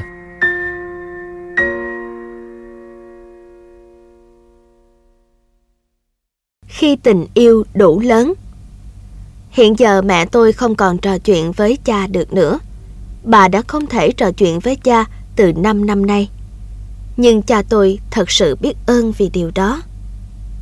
Lần cuối cùng cha mẹ nói chuyện với nhau, tôi đã khóc. Dù không nghe được lời nào, nhưng tôi vẫn cảm nhận được nội dung trao đổi giữa họ qua những tiếng thì thầm của hai người. Bóng của cha mẹ hắt qua ánh đèn cửa sổ, in mãi xuống phía cuối căn phòng. Cha choàng người qua chiếc xe đẩy của mẹ, ấn nhẹ trán của mình vào trán mẹ. Từ phẫu thuật treo trên những cánh cửa phía sau lưng họ, tạo thành chủ đề cho bức tranh mà họ đang vẽ nên. Đôi bàn tay đang xen vào nhau, như thể họ tin rằng mình đang ghi chặt trái tim của nhau. Họ khát khao như lần đầu tiên được gặp nhau và họ cũng tuyệt vọng nhưng hai người yêu nhau đang bị buộc phải xa rời nhau. Giờ đây, họ buộc phải phân định rõ ranh giới giữa sự sống và cái chết. Họ đã cùng nhau đưa ra quyết định phải phẫu thuật hoặc chờ chết hay phẫu thuật và chấp nhận rủi ro. Hai con người ấy đã sống vì nhau và hiện diện trong giấc mơ của nhau suốt 40 năm qua. Làm sao họ có thể chịu đựng được cảnh phải mất nhau như thế? Mẹ tôi đột nhiên mắc chứng bệnh ngãn mạch máu não. Căn bệnh làm cho sức khỏe của mẹ ngày càng sa sút và bác sĩ bảo rằng, cuộc sống của mẹ chỉ có thể kéo dài thêm được 3 năm nữa thôi. Bác sĩ còn nói, mẹ sẽ sống lâu hơn nếu được làm phẫu thuật ngay lúc này. Trước đó, trong số 12 người đã dũng cảm tiến hành phẫu thuật, thì chỉ có 3 ca là thành công mà thôi. Tôi hồi hộp chờ xem quyết định cuối cùng của cha và mẹ. Mẹ muốn được phẫu thuật để tiếp tục sống. Mẹ quyết tâm chiến đấu với căn bệnh đến cùng mới thôi. Chúng tôi biết mẹ của mình rất dũng cảm. Ngày hôm sau, ba chị em tôi xúm lại quanh giường bệnh của mẹ, chứng kiến cảnh mẹ đau đớn và cảm thấy thời gian như đang muốn chia lìa mẹ con chúng tôi. Chúng tôi mỉm cười với mẹ rồi chậm chậm rời khỏi phòng. Lòng hy vọng lời chúc ngủ ngon vừa rồi sẽ không phải là một lời chào vĩnh biệt. Đêm ấy cha tôi ở lại trong non mẹ. Chúng tôi đau lòng khi phải rời xa cha đêm hôm đó và càng đau lòng hơn khi nghĩ rằng cha chỉ có một mình ngồi nhìn mẹ mê man chờ đợi cái chết đang đến gần. Nhưng cha nói với chúng tôi rằng cha không hề cô đơn, ít ra là trong đêm nay, bởi vì cha còn có tình yêu của mẹ. Sáng, chúng tôi tề tự lại cầu nguyện cho mẹ. Chúng tôi hôn nhẹ lên trán mẹ và lặng lẽ theo sau xe đẩy của mẹ cho đến khi người ta thông báo là chỉ có một trong số chúng tôi được đi theo mẹ mà thôi. Cha vẫn tiếp tục đi bên mẹ như trước giờ vẫn thế. Hai người đã đi bên nhau, cùng nhau chống chọi với mọi hiểm nguy. Mẹ tôi một côi từ nhỏ, phải lang thang khắp nơi để kiếm miếng ăn. Cha là con út trong một gia đình nghèo khổ, có tới 9 người con. Họ đã tìm thấy nhau và chở che cho nhau trong một gia đình hạnh phúc. Chúng tôi là những đứa con được sinh ra và lớn lên trong tình yêu thương của ngôi nhà hạnh phúc ấy. Chúng tôi được cha mẹ ban cho những thứ mà thời thơ ấu họ chưa một lần được tận hưởng. Sự bình yên, sự dưỡng dục và những lời khuyên dạy về đạo lý làm người. Chúng tôi biết rằng chúng tôi là kết quả của mối tình tuyệt đẹp giữa cha và mẹ. Nhưng tình yêu ấy khác với tình thương yêu mà cha mẹ dành cho chúng tôi. Tôi thấy cha hôn mẹ, một nụ hôn giả biệt. Mẹ được đẩy qua cửa một mình, còn cha đứng quay lưng về phía tôi, đặt tay lên cửa, cầu nguyện cho người đàn bà mà cha yêu có thêm tình yêu, sức mạnh và niềm hy vọng. Cha quay lại và chậm chậm đi về phía tôi. Ánh nắng vàng mai phủ nhẹ trên khuôn mặt mệt mỏi của cha. Chính lúc ấy, tôi nhận ra tình yêu của cha dành cho mẹ sâu đậm biết chừng nào. Đó là một tình yêu của sự hy sinh đến quên mình, một tình yêu vĩ đại đến độ ông sẵn sàng chịu đựng nỗi đau mất một người mà ông rất đổi yêu thương để một mình bước tiếp con đường còn lại và nuôi dưỡng những đứa con. Chúng tôi khuyên càng đến mấy cũng không thể ngăn cha từ bỏ việc tiếp tục một mình chờ đợi mẹ tỉnh dậy sau cơn hôn mê kéo dài đã hai tuần. Đó là một chuỗi những ngày dài chúng tôi chờ đợi trong thấp thỏm, trong hoài nghi, lo âu và cả hy vọng mẹ sớm bình phục. Cuối cùng, mẹ đã chiến thắng trong cuộc chiến đấu giành lại sự sống đó. Nhưng mẹ đã không thể nói được nữa. Năm năm nay, mẹ không thể trò chuyện với cha như trước nữa. Nhưng thật sự, cha đã biết ơn vì điều đó biết bao. Cynthia Hammond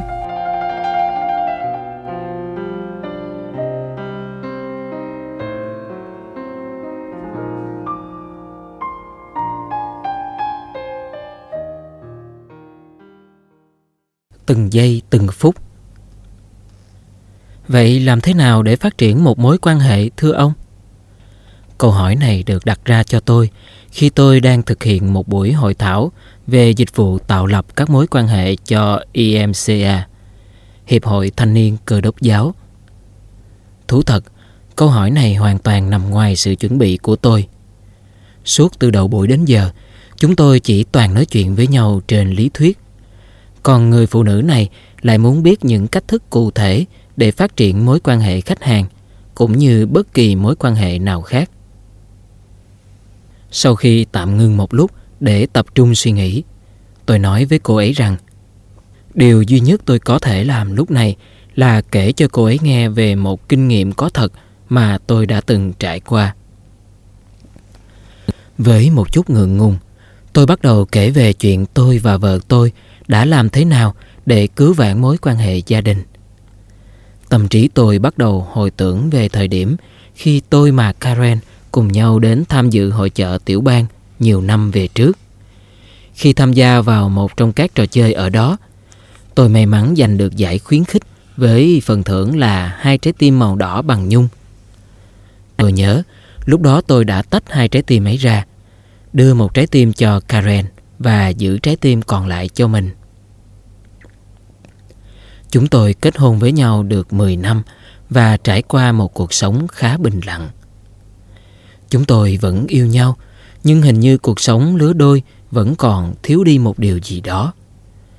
Cả hai người đều biết thế, nhưng tôi không quan tâm nhiều lắm. Còn Karen, vợ tôi, thì không như vậy. Karen không muốn tiếp tục một cuộc sống bình lặng và tẻ nhạt đó. Vì thế, một hôm cô ấy nghĩ ra một kế hoạch. Vợ tôi lấy một trong hai trái tim vốn được cất trong tủ đã lâu và giấu nó trong khăn lúc tôi đang tắm. Khi tôi với lấy chiếc khăn, trái tim bằng nhung màu đỏ bất ngờ rơi xuống. Lúc tôi cúi xuống nhặt nó lên, màu đỏ ấm áp của trái tim khiến tôi như bừng tỉnh nó đưa tôi trở về với khoảnh khắc tôi giành được phần thưởng là hai trái tim màu đỏ tại hội chợ năm nào và cả tình yêu nồng thắm mà tôi và Karen đã dành cho nhau khi ấy. Cầm trái tim màu đỏ trong tay, một luồng cảm xúc mới mẻ như làn nước tràn dê, làm tươi tâm hồn bấy lâu cằn cỗi của tôi. Tôi cứ thế yên lặng hồi tưởng lại những ngày tháng đã qua và mỉm cười một mình. Sau đó, tôi đem trái tim giấu vào trong ngăn kéo tủ trang điểm của vợ. Rồi cô ấy giấu nó vào tủ đồ của tôi. Tôi giấu trái tim vào trong tủ lạnh. Cô ấy lại gói nó vào một túi nhựa và bỏ vào hộp bơ đậu phộng. Chúng tôi như đang cùng nhau chơi trò trốn tìm. Việc tìm nơi cất giấu trái tim bỗng chốc trở nên thật thú vị, không kém gì việc tìm ra nó.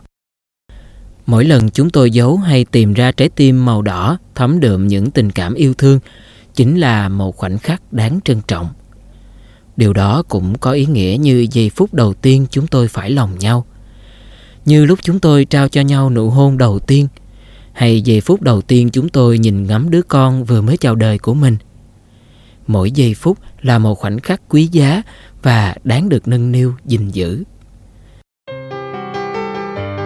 Vậy thì phải làm cách nào để cải thiện và phát triển một mối quan hệ? Câu trả lời thật đơn giản. Đó là hãy biết tận dụng từng giây từng phút trong cuộc sống của mình, bạn nhé. Cuộc sống không phải gồm những giai đoạn quan trọng mà là những khoảnh khắc đáng nhớ. Rose Kennedy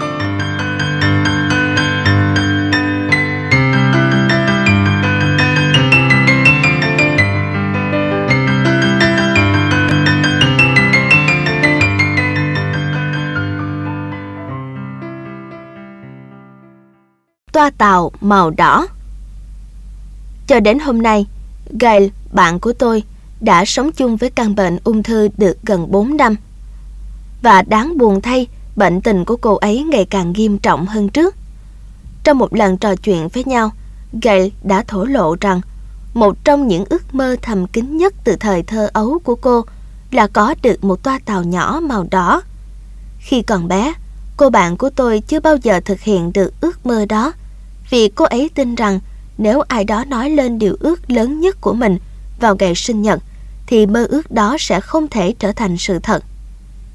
Vậy mà cứ mỗi lần sinh nhật vì vui mừng quá nên gầy lại quên khuấy đi điều đó. Thế là mãi cho đến bây giờ cô bạn của tôi vẫn chưa có được một toa tàu màu đỏ nào. Một ngày nọ khi đang đứng ở một quầy bán kem, tôi bất chợt nhìn thấy một trong số những giải thưởng của đợt rút thăm hàng tuần là mô hình thu nhỏ của một đoàn tàu màu đỏ. Trông chúng mới đẹp và sống động làm sao. Mình có thể giúp được gây rồi. Tôi mừng rỡ reo thầm trong bụng. Kể từ đó tôi bắt đầu thích ăn kem. Cứ mỗi lần mua kem ở quầy hàng này, tôi lại có cơ hội điền vào một lá phiếu rút thăm trúng thưởng. Các đợt rút thăm sẽ được tổ chức vào sáng Chủ nhật hàng tuần. Sau nhiều tuần kiên nhẫn chờ đợi những buổi sáng Chủ nhật và phải tốn không ít tiền tiết kiệm để mua rất nhiều kem, tôi vẫn chưa trúng thưởng được một lần nào cả. Thế là tôi quyết định lấy hết can đảm đến hỏi người chủ quầy kem xem liệu tôi có thể mua được một toa tàu trong đoàn tàu đỏ đó hay không. Tôi lần la đến bên tủ kính của quầy hàng, bắt chuyện với ông chủ, vốn đã quá quen mặt với tôi. Tôi bắt đầu kể cho ông ấy nghe câu chuyện của bạn mình, rằng tôi muốn mua một toa trong đoàn tàu màu đỏ của ông. Khi nói chuyện với người chủ tiệm kem, tôi thấy cổ họng mình như ngẹn lại và nước mắt chợt tuôn trào. Cuối cùng chẳng biết thế nào, tôi lại thuyết phục được ông ấy bán cho tôi một toa tàu. Thật ra mô hình đoàn tàu đỏ rất dài, lấy đi một toa nhỏ cũng chẳng sao. Tôi vét hết số tiền còn lại trong túi, đưa cho ông chủ tiệm kem, rồi vui mừng nhận lấy món hàng, vừa mới thương lượng thành công và mang ngay về nhà. Ngày hôm sau, tòa tàu đỏ đến tay gai và đối với cô, việc làm của tôi đã giúp cô biến ước mơ thành sự thật. Ngay sau ngày đặc biệt đó, tôi nhận được một lá thư có nội dung như sau. Bà ni thân mến, bất cứ khi nào người ta cũng có thể san sẻ lòng tốt cho nhau mà không cần phải do dự điều gì cả. Cha và mẹ của chú vừa mới mất cách nhau chỉ trong 6 tháng, cũng vì căn bệnh ung thư. Chú đã chăm sóc cha mẹ mình, nhưng có lẽ chú đã không thể thực hiện điều đó nếu không có tình thương và lòng hảo tâm của bạn bè, những người bạn rất tốt. Chúc cháu và bạn của cháu mọi điều tốt lành. Đó là lá thư của người chủ tiệm kem. Gửi kèm trong thư là toàn bộ số tiền mà tôi đã đưa cho ông ấy mấy ngày trước đây. Nonna Bonita Anticola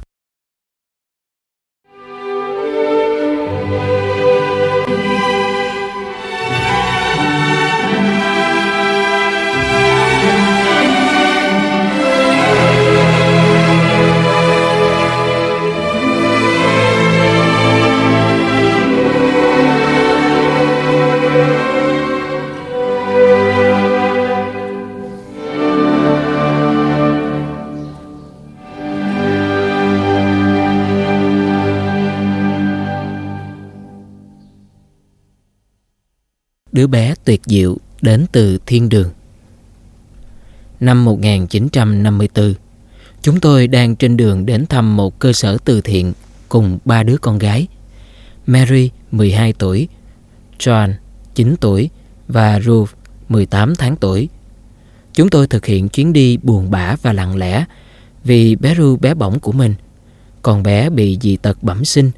Người ta khuyên chúng tôi nên gửi con bé vào một nhà trẻ đặc biệt – làm như vậy sẽ giúp giảm bớt gánh nặng cho gia đình anh chị. Tôi nghĩ sẽ tốt hơn cho Ruth khi được sống với những đứa trẻ cùng cảnh ngộ. Anh chị sẽ có nhiều thời gian chăm sóc hai đứa kia hơn mà không phải bận tâm đến một đứa trẻ tật nguyền nữa. Phá tan bầu không khí im lặng nặng nề, tôi bật radio trên xe và tình cờ nghe thấy giọng nói của một người bạn cũ học cùng lớp năm xưa. Tôi nhớ rằng ngày xưa anh ấy là một cậu bé không có đôi chân. Còn bây giờ anh ta đã trở thành chủ tịch của một tổ chức sử dụng lao động là những người khuyết tật. Trên đài phát thanh, anh bắt đầu kể về thời thơ ấu của mình và về một lần chuyện trò với mẹ của anh. Khi một đứa trẻ tật nguyền sắp sửa chào đời, người mẹ giải thích, Thượng Đế và những vị cố vấn của Ngài sẽ hợp mặt lại để quyết định nơi cậu bé được gửi đến. Nơi đó có một gia đình hết lòng thương yêu cậu. Thế là gia đình chúng ta đã được chọn, con à. Ngay lúc đó, Edna, vợ tôi, nghiêng người đưa tay tắt chiếc radio và nhẹ nhàng nói Chúng ta về nhà thôi anh. Đôi mắt cô ấy long lanh với những giọt nước mắt chực trào ra. Tôi nựng nịu gương mặt bé xíu của Ruth. Con bé trông cứ như một biểu tượng tuyệt đẹp của sự ngây thơ. Chính trong khoảnh khắc ấy, tôi biết rằng Ruth đã được gửi đến cho chúng tôi vì những mục đích thật rõ ràng. Kỳ diệu thay tiếng nói của một người bạn mà tôi không hề liên lạc trong suốt 20 năm qua. Có phải buổi phát sóng ngày hôm ấy là dành cho tôi? Hay đó chỉ là một sự ngẫu nhiên? Hai bàn tay vô hình của Thượng Đế đang giúp chúng tôi giữ lại đứa con gái bé bỏng này. Đứa con sẽ làm cho cuộc sống của chúng tôi vô cùng phong phú trong những năm tháng về sau. Đêm hôm ấy, Edna không thể nào chợp mắt được. Cô ấy thức dậy lúc 3 giờ sáng và bắt đầu viết ra giấy tất cả những suy nghĩ đang dồn nén trong lòng mình. Sáng hôm sau, tôi trông thấy một tập giấy đầy những chữ được đặt trên bàn đầu giường. Hai chúng tôi kết nối những tảng mát ấy của Edna thành một bài thơ và lấy tên Đứa bé tuyệt diệu đến từ thiên đường. Một hội nghị được tổ chức ở rất xa Trần gian. Đã đến lúc cho chào đời một đứa trẻ nữa. Các thiên thần trình thượng đế tối cao. Đứa trẻ đặc biệt này cần tình thương gấp vạn. Vì có lẽ cô bé sẽ lớn lên rất chậm và không cách nào cô thể hiện tài năng mình. Cô bé sẽ cần thêm những sự bảo ban chăm sóc từ những người cô gặp trên đường xuống trần gian. Cô không thể chạy, không thể cười hay đùa vui chi được. Suy nghĩ của cô dường như cũng tách biệt với thế giới lạ lẫm xung quanh mình. Nhiều lĩnh vực cô chẳng thể nào hòa nhập, nên người ta gọi cô là người khuyết tật.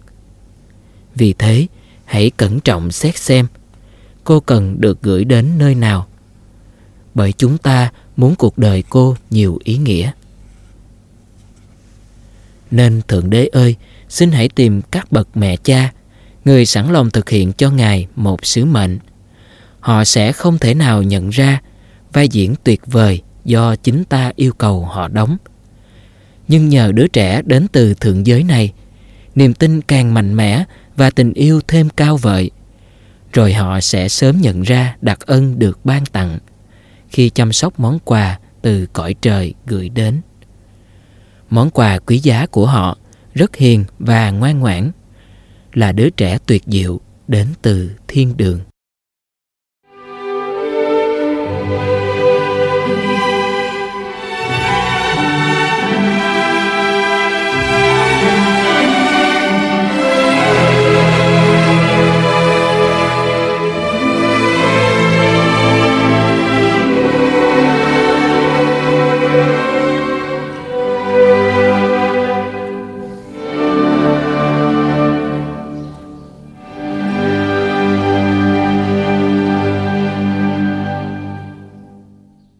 Vượt qua trở ngại.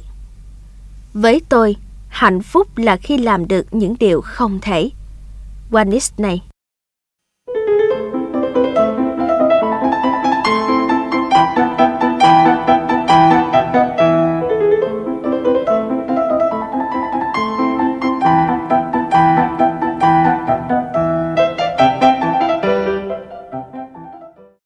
Khát vọng của một người mù Charlie Boswell luôn là một trong những người hùng của tôi. Ông ấy đã động viên tôi cũng như hàng ngàn người khác vượt lên hoàn cảnh khắc nghiệt và sống với niềm đam mê đích thực của mình. Charlie đã bị mù trong Thế chiến thứ hai khi ông xả thân cứu một người bạn của mình khỏi chiếc xe tăng đang bốc cháy. Trước khi tai nạn này xảy ra, ông từng là một vận động viên tài ba. Với tính cách của một người có năng khiếu về thể thao và một quyết tâm vượt lên số phận, ông quyết định thử sức mình trong một môn thể thao hoàn toàn mới. Bộ môn mà ông chưa bao giờ nghĩ rằng đến một lúc nào đó mình sẽ chơi, thậm chí cả khi mắt ông còn sáng. Đó là môn đánh gôn. Với lòng quyết tâm cao độ và một tình yêu mãnh liệt dành cho thể thao, ông đã làm nên một điều kỳ diệu, trở thành nhà vô địch quốc gia trong bộ môn đánh gôn dành cho người mù. Hơn nữa, ông đã 13 lần giành được danh hiệu này. Ít ai biết được rằng, một trong những người hùng mà ông hết mực tôn thờ chính là gôn thủ tài ba Ben Hogan. Vì thế, việc nhận được giải thưởng Ben Hogan cao quý vào năm 1958 là một niềm vinh dự lớn lao đối với Charlie. Lần đầu được gặp Ben Hogan, Charlie đã tỏ ra rất kính nể tài năng của Hogan và bộc lộ niềm ao ước được chơi một ván gôn với ngài Ben Hogan tài ba này. Hogan cũng bày tỏ niềm vinh dự được cùng chơi với Charlie vì ông đã được nghe nói nhiều về tất cả những thành tích của Charlie. Hogan bảo rằng ông thật sự ngưỡng mộ tài năng của Charlie, một người có ý chí bằng thép. Ông có muốn đánh cược tiền không, thưa ông Hogan? Charlie buộc miệng hỏi khi đang nói chuyện với Hogan. Ồ, tôi không thể cược tiền với ông được, như vậy là không công bằng. Hogan trả lời ngay. Ồ không sao đâu, ông Hogan à, một ngàn đô một lỗ nhé. Không được đâu, mọi người sẽ nghĩ như thế nào về tôi, lợi dụng ông và hoàn cảnh của ông ư. Ừ. Tagon dành tiếng đáp lời Charlie mà không khỏi ngạc nhiên trước đề nghị khá hấp dẫn này. Ông sợ thua sao ông Hogan? Thôi được, Hogan đành chấp nhận, tỏ vẻ chịu thua trước thái độ quá cương quyết của Charlie. Nhưng mà tôi sẽ chơi hết mình đó. Đó là điều tôi đang trông đợi mà. Boswell mỉm cười nói với Hogan. Tôi hoàn toàn đồng ý, ông Boswell à. Vậy thì ông chọn thời gian và địa điểm đi. Ngài Boswell đáp lại, vô cùng tự tin. 10 giờ tối nay nhé. John Canary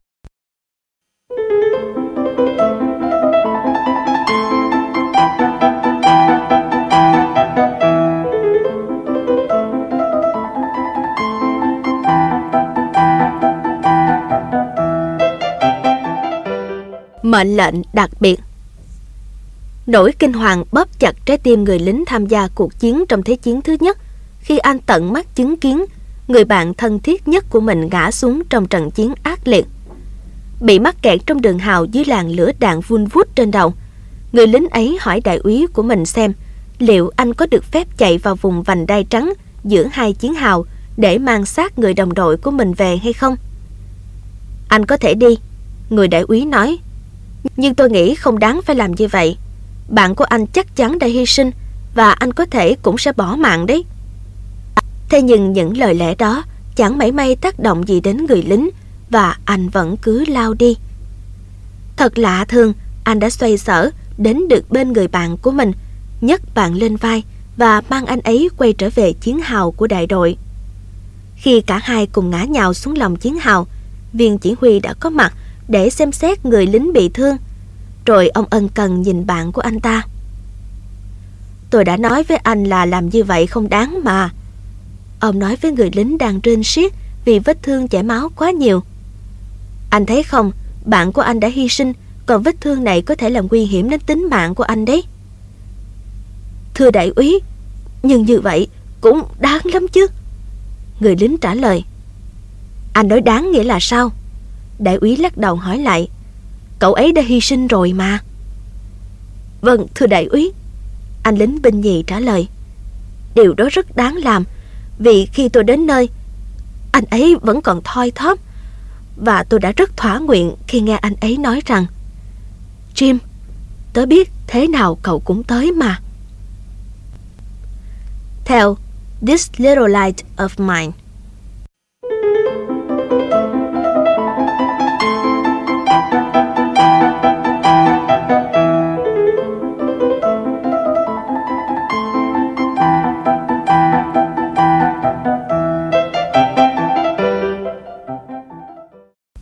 Một người bạn đích thực là điều hạnh phúc lớn nhất và là điều ta ít tốn công suy nghĩ nhất để có được.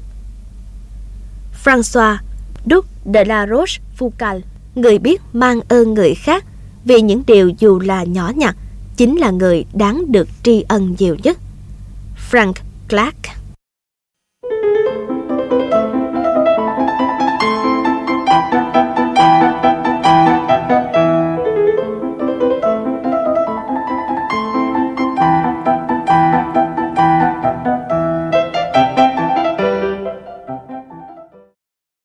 từ một hũ mất. Câu chuyện xảy ra vào năm 1933. Tôi bị buộc phải từ bỏ công việc bán thời gian của mình và không thể tiếp tục phụ tiền ăn cho gia đình được nữa. Nguồn thu nhập duy nhất còn lại trong nhà bây giờ là từ công việc khâu vá của mẹ. Nhưng rồi mẹ tôi lại ngã bệnh trong vài tuần liền và không thể làm việc được. Công ty điện đã đến cắt điện vì chúng tôi không có khả năng chi trả hóa đơn cho họ. Đến lượt công ty ga ngừng cung cấp ga cho gia đình chúng tôi. Rồi đến công ty nước cũng vậy. Nhưng may thay, phòng y tế đã buộc họ phải cấp nước trở lại cho chúng tôi vì lý do vệ sinh chung. Chản thức ăn trong nhà tôi lúc nào cũng trống không. Chúng tôi có một vườn rau do cả nhà ra sức vun trồng từ trước nên có thể hái vài thứ để nấu ăn qua bữa bằng bếp lửa nhóm ở sân sau. Một ngày nọ đứa em của tôi đi học về nhảy chân sáo vào nhà và nói với mẹ. Mẹ ơi, cô giáo bảo tụi con rằng ngày mai mỗi đứa phải đem theo một cái gì đó vào trường để tặng cho người nghèo. Mẹ buộc miệng. Trời ơi, mẹ không biết là còn có ai nghèo hơn chúng ta nữa hay không con à? Bà ngoại tôi lúc đó đang sống cùng với gia đình, lắc nhẹ tay mẹ và cao mày bảo mẹ tôi im lặng. Này Eva, Bà nói, nếu con truyền cho con của mình tư tưởng nó là đứa nghèo khổ khi nó mới ở tuổi này, thì nó sẽ nghèo khổ suốt cả cuộc đời đó con ạ. À. Vẫn còn một hũ mất mẹ làm để dành hôm nọ, còn bé có thể đem nó đến trường. Nói rồi, bà ngoại tôi nhanh chóng đi tìm mấy cái khăn giấy, thêm cả một đoạn truy băng ngắn màu hồng mà ngoại nhặt được đã lâu. Sau đó bà gói hũ mất cuối cùng của nhà chúng tôi lại bằng tất cả những vật liệu vừa kiếm được. Ngày hôm sau, Sis tung tăng đến trường, lòng rất đổi tự hào, cầm theo món quà gửi tặng người nghèo mà bà ngoại đã đích thân chuẩn bị. Kể từ đó trở đi, hễ có vấn đề gì của cộng đồng, em tôi đều cho rằng nó đương nhiên phải có một nghĩa vụ đóng góp một phần để cùng những người khác giải quyết vấn đề ấy. Edgar Bledsoe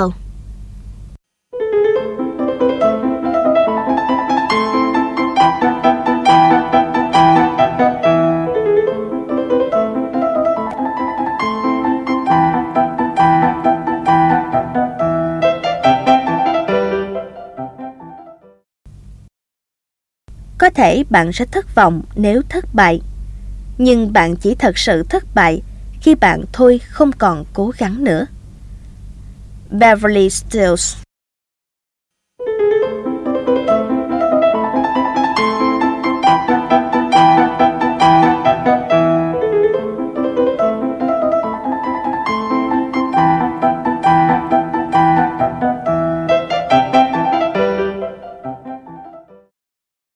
không gì có thể ngăn bước anh ấy. Sau một trận bóng nặng ở cả hai chân khi mới lên năm, Glenn Cunningham được các bác sĩ chẩn đoán rằng trường hợp của cậu là vô phương cứu chữa. Họ cho rằng cậu bé sẽ bị tàn tật và suốt đời phải ngồi xe lăn. Cậu bé sẽ không bao giờ có thể đi lại được nữa. Họ khẳng định không còn cơ hội nào nữa. Các bác sĩ kiểm tra đôi chân của Glenn Cunningham nhưng họ không thể hiểu được con người cậu. Cậu bé chẳng tin vào lời các bác sĩ, vẫn một mực bắt đầu tập đi trở lại. Nằm trên giường với đôi chân đỏ ửng đầy những vết sẹo chưa kéo da non, Glenn nguyện rằng tuần tới mình sẽ bước xuống giường, mình sẽ đi được. Và Glenn đã làm được. Mẹ cậu bé kể lại những lần bà vén màn nhìn ra cửa sổ, thấy cảnh Glenn rướng tay lên nắm lấy cái cày cũ kỹ trong vườn, nắm lấy tay cầm của nó, cậu bé bắt đầu cuộc đấu tranh buộc đôi chân xương sẩu vặn vẹo của mình phải hoạt động. Mỗi bước đi của cậu là một bước đau, mà cậu bé liên tục nhăn lại, mồ hôi túa ra như tắm. Nhưng cậu bé vẫn kiên định. Dần dần cậu đã có thể đi từng bước ngắn và chẳng bao lâu sau cậu gần như có thể đi lại bình thường. Như một phép lạ, cậu đã chạy được. Khi cậu bé bắt đầu chạy được trên đôi chân chằng chịch sẹo bóng của mình, cậu lại càng tỏ rõ quyết tâm hơn. Lúc nào tôi cũng tin là mình có thể đi được và tôi đã làm được như vậy. Còn bây giờ tôi đang cố gắng để có thể chạy nhanh hơn bất kỳ người nào khác.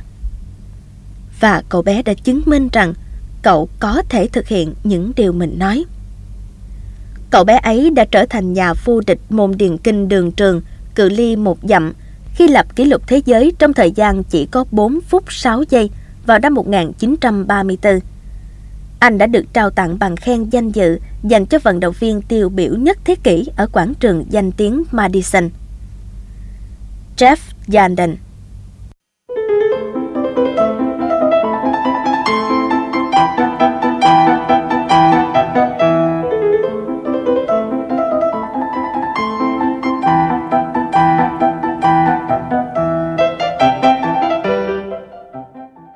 những phẩm chất để tồn tại. Cách đây vài năm, tôi bị giam trong một xà lim chật hẹp ở cách xa quê hương mình hàng ngàn dặm. Với thân phận của một tù binh chiến tranh, tôi bị tra tấn, làm nhục, bị bỏ đói và bị giam đến chết dần chết mòn ở một nơi tận cùng của tối tăm và dơ bẩn, ròng rã suốt 6 năm trời. Điều quan trọng là trong hoàn cảnh khắc nghiệt ấy, bạn vẫn có thể hình dung ra một bức tranh tinh thần sống động của thực tại nơi này. Phải cố gắng lắm tôi mới chịu đựng được mùi tanh hôi xú quế của cái xô nhỏ mà tôi gọi là nhà vệ sinh của mình. Và nếm cái vị mặn chát của những giọt mồ hôi, của nước mắt hòa với máu chảy xuống nơi khóe miệng. Và còn cả cái nóng như thiêu như đốt của vùng nhiệt đới cứ hầm hập suốt cả ngày trong căn nhà tù lợp mái tôn chắc chắn là bạn sẽ không thể cảm nhận hết những sự chịu đựng đó, trừ khi bạn cũng từng là một tù nhân chiến tranh. Nếu những gì tôi vừa kể có ảnh hưởng sâu sắc đến bạn bạn sẽ nhận thấy rằng những thử thách mà bạn phải đối mặt khi là một thanh thiếu niên, một học sinh, một người lãnh đạo, một người cha, người mẹ, về mặt cơ bản nào đó, tương tự như những thử thách mà tôi đã đối mặt nơi nhà tù tăm tối và đầy bất trắc này đó chính là cảm giác sợ hãi, nỗi cô đơn, sự thất bại và cảm giác không thể chia sẻ cùng ai. Quan trọng hơn, phản ứng của bạn trước những thử thách ấy sẽ rất giống với những phản ứng mà tôi đã có nơi trại giam này. Tất cả chỉ vì một mục đích tưởng chừng như rất bình thường, đó là được tồn tại. Bạn phải có những phẩm chất gì cho phép mình sẽ sống sót nơi trại giam? Hãy tạm ngưng tại đây một lát suy nghĩ về câu hỏi này và viết ra bên trang giấy ít nhất 5 phẩm chất khác nhau cần thiết cho sự tồn tại. Nếu những điều bạn viết là niềm tin, sự tận tụy hay sự cống hiến, nghĩa là bạn đã giải được mật mã cho câu trả lời rồi đấy. Khi đã sống được theo cách của mình trong những tháng đầu tiên, rồi nhiều năm tiếp theo trong chốn lao tù, tôi nhận ra rằng trước đây chính cha mẹ tôi, những nhà truyền giáo những nhà lãnh đạo trẻ tuổi và những người thầy đã trang bị cho tôi những công cụ nền tảng để có thể tồn tại trong cuộc sống này. Những kỹ năng đã cứu tôi trong cuộc sống lao tù đó có liên quan đến hệ giá trị mà tôi có được. Đó là sự chính trực và đức tin vào tôn giáo, ý nghĩa hơn nhiều so với bất kỳ những gì tôi đã học được từ trường lớp. Những gì tôi nói có phần nào giống với cuộc sống của bạn không? Có thể bạn sẽ gục ngã trước những nghịch cảnh mà bạn đang phải đối mặt. Cũng giống như tôi, đáng lẽ đã không thể vượt qua 6 năm ròng rã khổ ải trong nhà tù.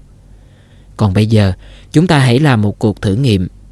Đến một lúc nào đó, khi bạn gặp phải một vấn đề lớn lao, hãy mở lại trang sách này và đọc, nhưng không phải đọc bài viết của tôi mà đọc những gì đã có lần bạn viết bên trang sách bạn sẽ nhận thấy cũng những phẩm chất mà bạn đã ghi lại nơi đây chẳng những rất hữu ích khi bạn không may phải sống cảnh tù đầy lao ngục như tôi năm ấy, mà chắc chắn sẽ còn hữu ích hơn nữa khi bạn gặp phải những trở ngại trong cuộc sống hàng ngày.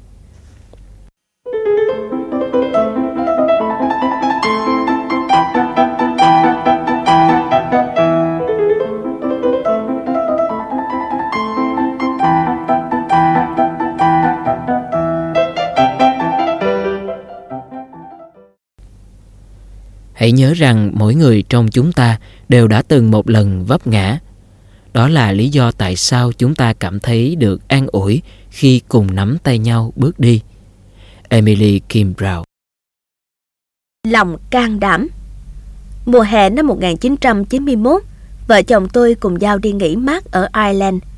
Như những du khách người Mỹ khác, lẽ dĩ nhiên là chúng tôi sẽ đến thăm tòa lâu đài Blarney.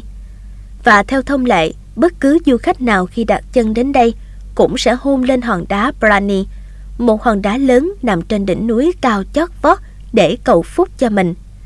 Đường tới chỗ hòn đá Brani phải đi lên nhiều nấc thang hẹp. Tôi mắc chứng sợ độ cao và tôi cảm thấy rất tù túng.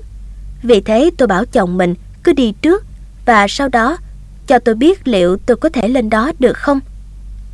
Khi chồng tôi quay lại để xem tôi thế nào, Tôi vừa thở hổn hển vừa hỏi anh ấy Anh, anh thấy thế nào? Liệu em có thể đi đến nơi không? Anh ấy chưa kịp trả lời Thì chợt có hai cụ bà dáng người nhỏ bé Bước đến chỗ tôi và nói Cô gái ơi Nếu chúng tôi đi được Thì cô cũng sẽ đi được thôi mà Nhờ câu nói ấy Tôi đã cố gắng giữ vững bước chân Bỏ lại sau lưng chứng sợ độ cao Và cứ thế đi tiếp để cuối cùng tôi cùng chồng mình đã đặt chân lên đến đỉnh núi và cùng nhau hôn vào hòn đá thiên Plani. Khoảng một tháng sau khi từ Ireland trở về, tôi phát hiện ra một sự thật kinh hoàng. Mình bị ung thư vú. Tôi cần được áp dụng hóa trị liệu càng sớm càng tốt để ngăn không cho các tế bào ung thư lan rộng. Bác sĩ buộc phải nói với tôi tất cả những khả năng, dù là xấu nhất có thể xảy ra, từ việc điều trị này. Ông ấy nói rằng tôi có thể bị rụng tóc, tôi có thể bị đau dạ dày dữ dội, tôi có thể bị tiêu chảy nặng, tôi có thể bị sốt cao, quai hàm tôi có thể bị cứng lại và còn rất nhiều điều đau đớn khác nữa. Rồi ông ấy hỏi tôi, cô đã sẵn sàng để bắt đầu được chưa? Ồ, tất nhiên rồi, tôi thật sự đã rất sẵn sàng để bắt đầu ngay lúc này thưa bác sĩ. Trong khi tôi cùng chồng ngồi ở phòng chờ đến phiên lượt điều trị của mình, bất giác tôi cảm thấy vô cùng lo lắng và sợ hãi. Tôi quay sang anh và hỏi, Anh nghĩ liệu em có thể thực hiện đợt quá trị này hay không?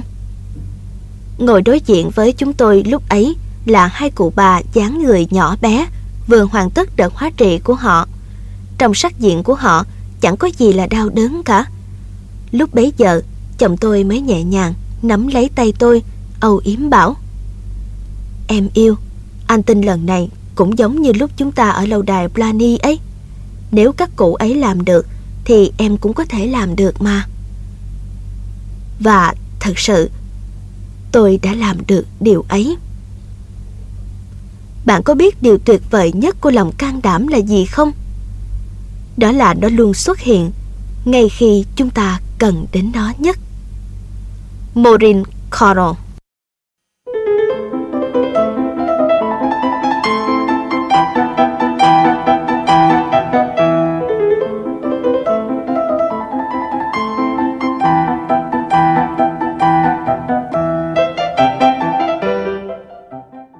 Cống hiến cuối cùng Cuối cùng thì Linda Burtish đã hiến tặng toàn bộ cơ thể mình. Linda là một giáo viên rất nổi bật Cô nghĩ nếu có thời gian rảnh rỗi, cô sẽ năng vẽ những bức tranh tuyệt đẹp và sáng tác những bài thơ thật hay. Nhưng đến năm 28 tuổi, cô bắt đầu bị hành hạ bởi những cơn đau đầu dữ dội. Rồi một ngày nọ, bác sĩ phát hiện một khối u rất to ở trong não của cô. Họ bảo rằng cơ hội sống sót sau khi phẫu thuật chỉ khoảng 2%. Vì vậy, thay vì phải tiến hành phẫu thuật ngay, các bác sĩ quyết định trì hoãn thêm 6 tháng nữa. Hơn ai hết, Cô biết rõ mình có năng khiếu thiên bẩm về hội họa.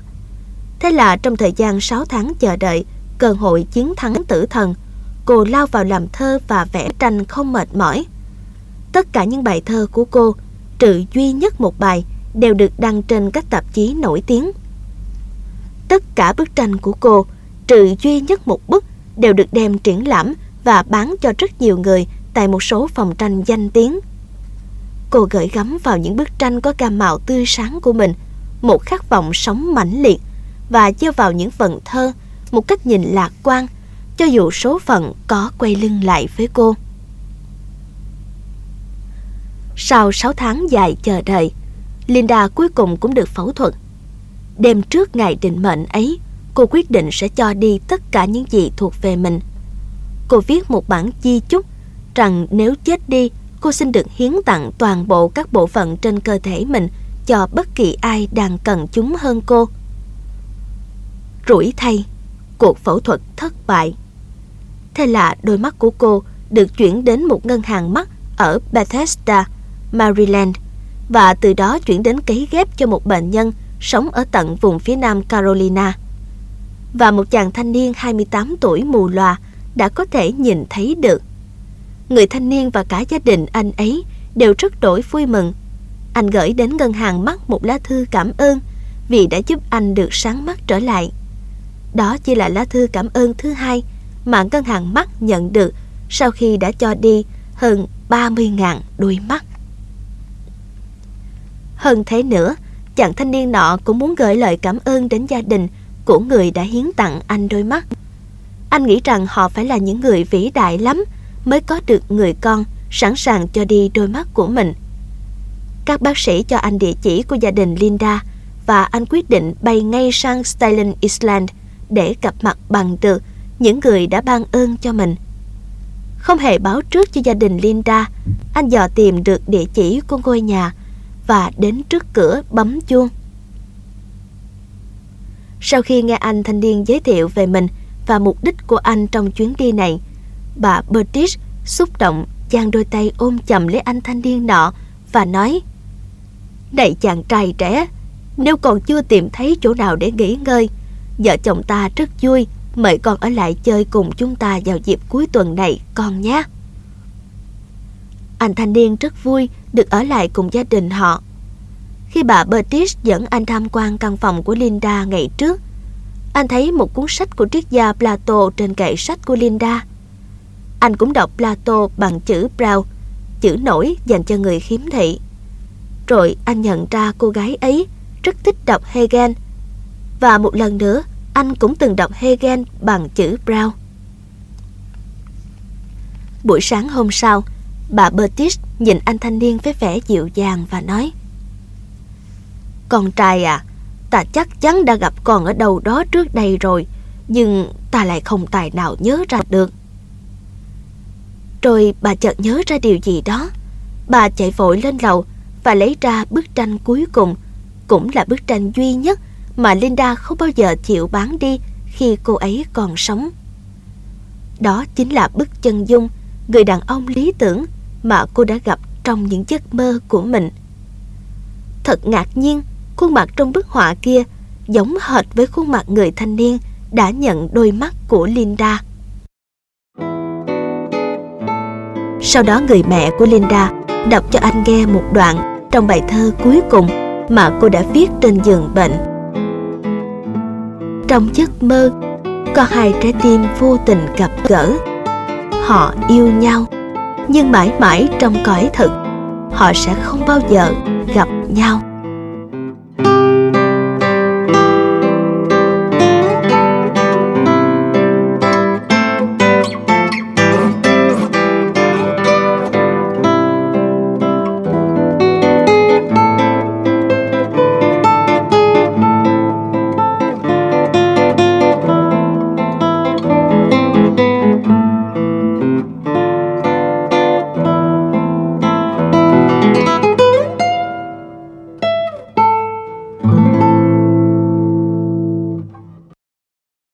Hãy thực hiện ngay hôm nay. Jim, con trai của Polly, gặp khó khăn ở trường học. Cậu được xếp vào dạng học sinh không có khả năng học tập. Điều này đòi hỏi sự quan tâm, kiên nhẫn từ phía nhà trường và gia đình. Nhưng Jim vẫn là một cậu bé vui vẻ, với nụ cười vô cùng rạng rỡ. Cha mẹ cậu biết những khó khăn trong học tập của cậu, nhưng vẫn luôn cố gắng giúp cậu nhận ra điểm mạnh của mình để cậu có thể sống kiêu hãnh. Không lâu sau khi Jim tốt nghiệp trung học, cậu qua đời trong một tai nạn giao thông. Sau cái chết của con mình, mẹ Jim đã gửi bức thư này cho một tờ báo. Hôm nay, chúng tôi vừa chôn đứa con trai 20 tuổi của mình. Nó đã qua đời ngay sau khi bị một tai nạn giao thông vào tối thứ sáu. Tôi ước gì đã có thể biết lần nào là lần cuối cùng nói chuyện với con. Nếu tôi biết được điều đó, tôi sẽ nói Jim, mẹ rất yêu con và rất tự hào về con. Tôi sẽ dành thời gian để đếm vô số lời nguyện cầu mà nó đã mang đến cho những người rất đổi yêu thương mình.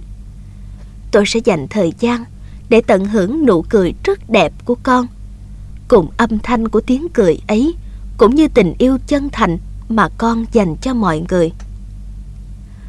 Tôi sẽ không còn cơ hội nào khác để nói với con tất cả những gì mà tôi muốn nó nghe. Nhưng các bạn, những bậc phụ huynh khác vẫn còn cơ hội. Hãy nói với con mình tất cả những gì bạn muốn chúng nghe nếu bạn hiểu rằng đó có thể là lần cuối cùng được trò chuyện cùng con. Lần cuối cùng tôi nói chuyện với Jim là vào ngày mà nó ra đi. Nó đã gọi cho tôi và nói rằng Chào mẹ, con chỉ gọi để nói rằng, con thương mẹ nhiều lắm. Mẹ làm việc tiếp nhé. Con chào mẹ. Nó đã trao cho tôi điều gì đó mà tôi sẽ trân trọng suốt đời. Nếu cái chết của Sim có mục đích nào đó, thì có lẽ mục đích ấy là giúp những người khác trân trọng cuộc sống này hơn và nó cũng giúp mọi người, đặc biệt là những gia đình dành thời gian để hiểu rằng chúng ta quan tâm và yêu thương nhau biết chừng nào. Bạn có thể sẽ chẳng bao giờ có một cơ hội nào khác. Hãy làm việc đó ngay ngày hôm nay. Robert Reasoner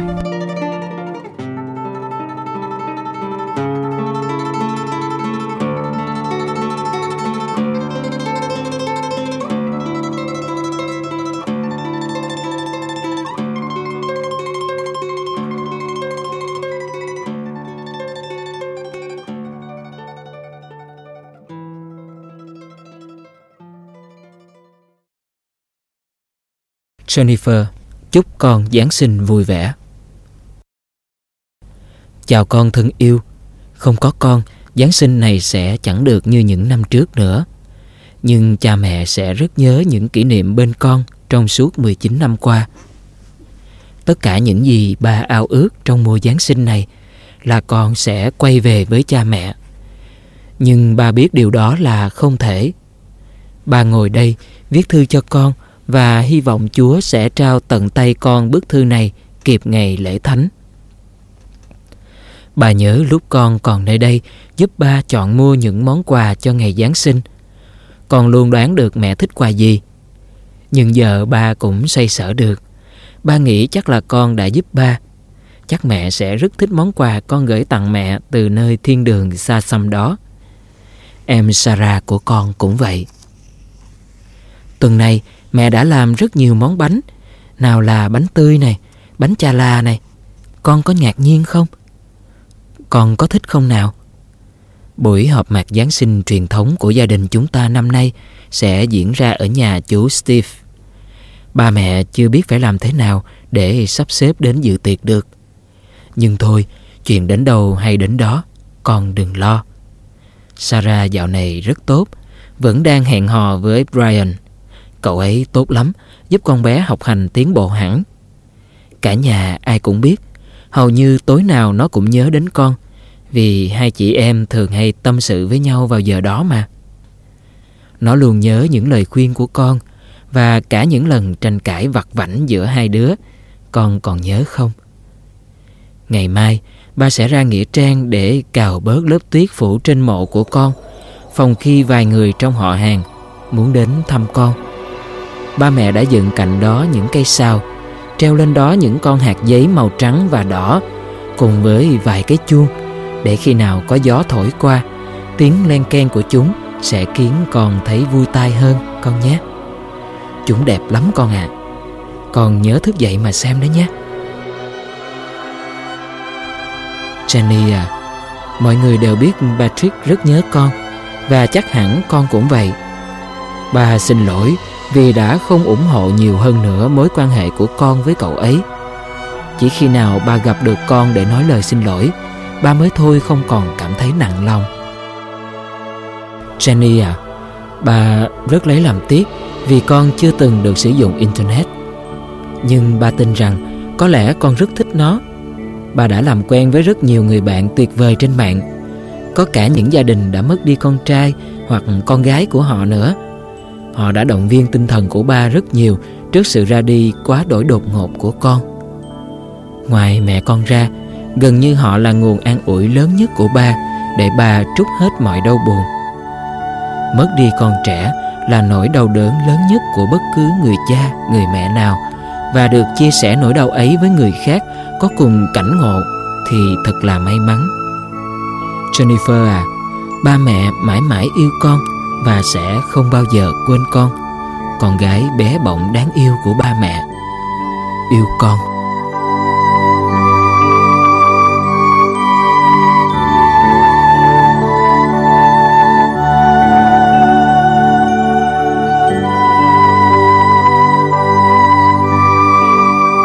Ba ơi, con đã sử dụng được Internet và ba nói đúng, con rất thích nó.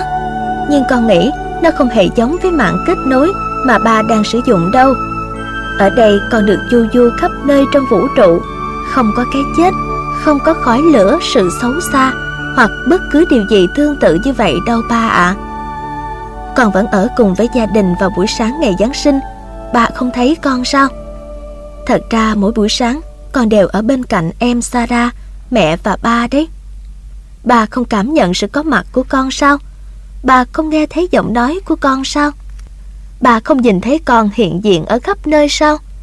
Con không thể ở lại bên mọi người lâu được vì con còn phải dành nhiều thời gian hơn nữa để mang đến cho thế gian này những điều tốt đẹp mà bà đã dạy cho con. Tình yêu thương, sự quan tâm, sự tự nguyện cho đi và lòng trung thành không tính toán. Con không thể nói rằng con rất nhớ ba mẹ vì nơi con đang ở không hề tồn tại thứ cảm giác mang tên nỗi buồn. Thật đó ba à, chưa bao giờ con thấy buồn cả. Con cảm nhận rất rõ khi nào ba nhớ đến con và thế là con thấy mình thật hạnh phúc. Bà biết không, con có thể hồi tưởng lại tất cả những tháng ngày con được ở bên ba, bên mẹ và bé Sarah chỉ trong tích tắc vài giây thôi đó. Bà có tưởng tượng ra điều đó không? Ở đây bên cạnh con còn có nhiều người bạn rất tuyệt vời.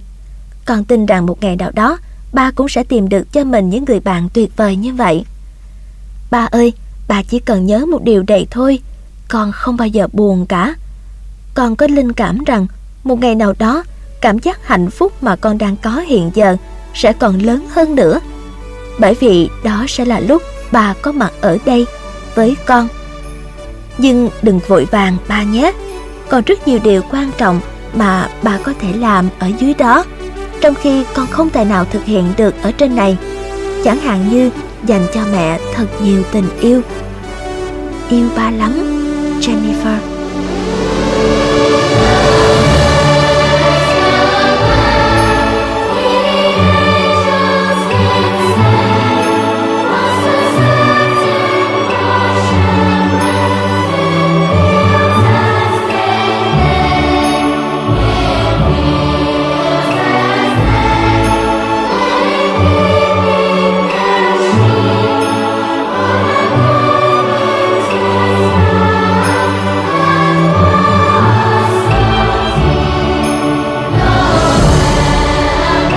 Ông Fodor ạ, à, tôi đã bớt đi người vợ thân yêu và cả đứa con bé nhỏ của mình từ cách đây lâu lắm rồi. Tôi ước gì mình có thể nhận được một lá thư cuối cùng từ họ vì cả hai đã ra đi mà không kịp từ giả tôi lấy một lời. Chúa sẽ luôn phù hộ cho ông và xin hãy tha thứ cho sự mạo muội của người đàn ông đa cảm này. Lá thư của ông đã gây xúc động sâu sắc đến tận nơi sâu kín nhất trong tâm hồn tôi. Cầu chúc những điều tốt đẹp nhất sẽ đến với ông. Howard Gone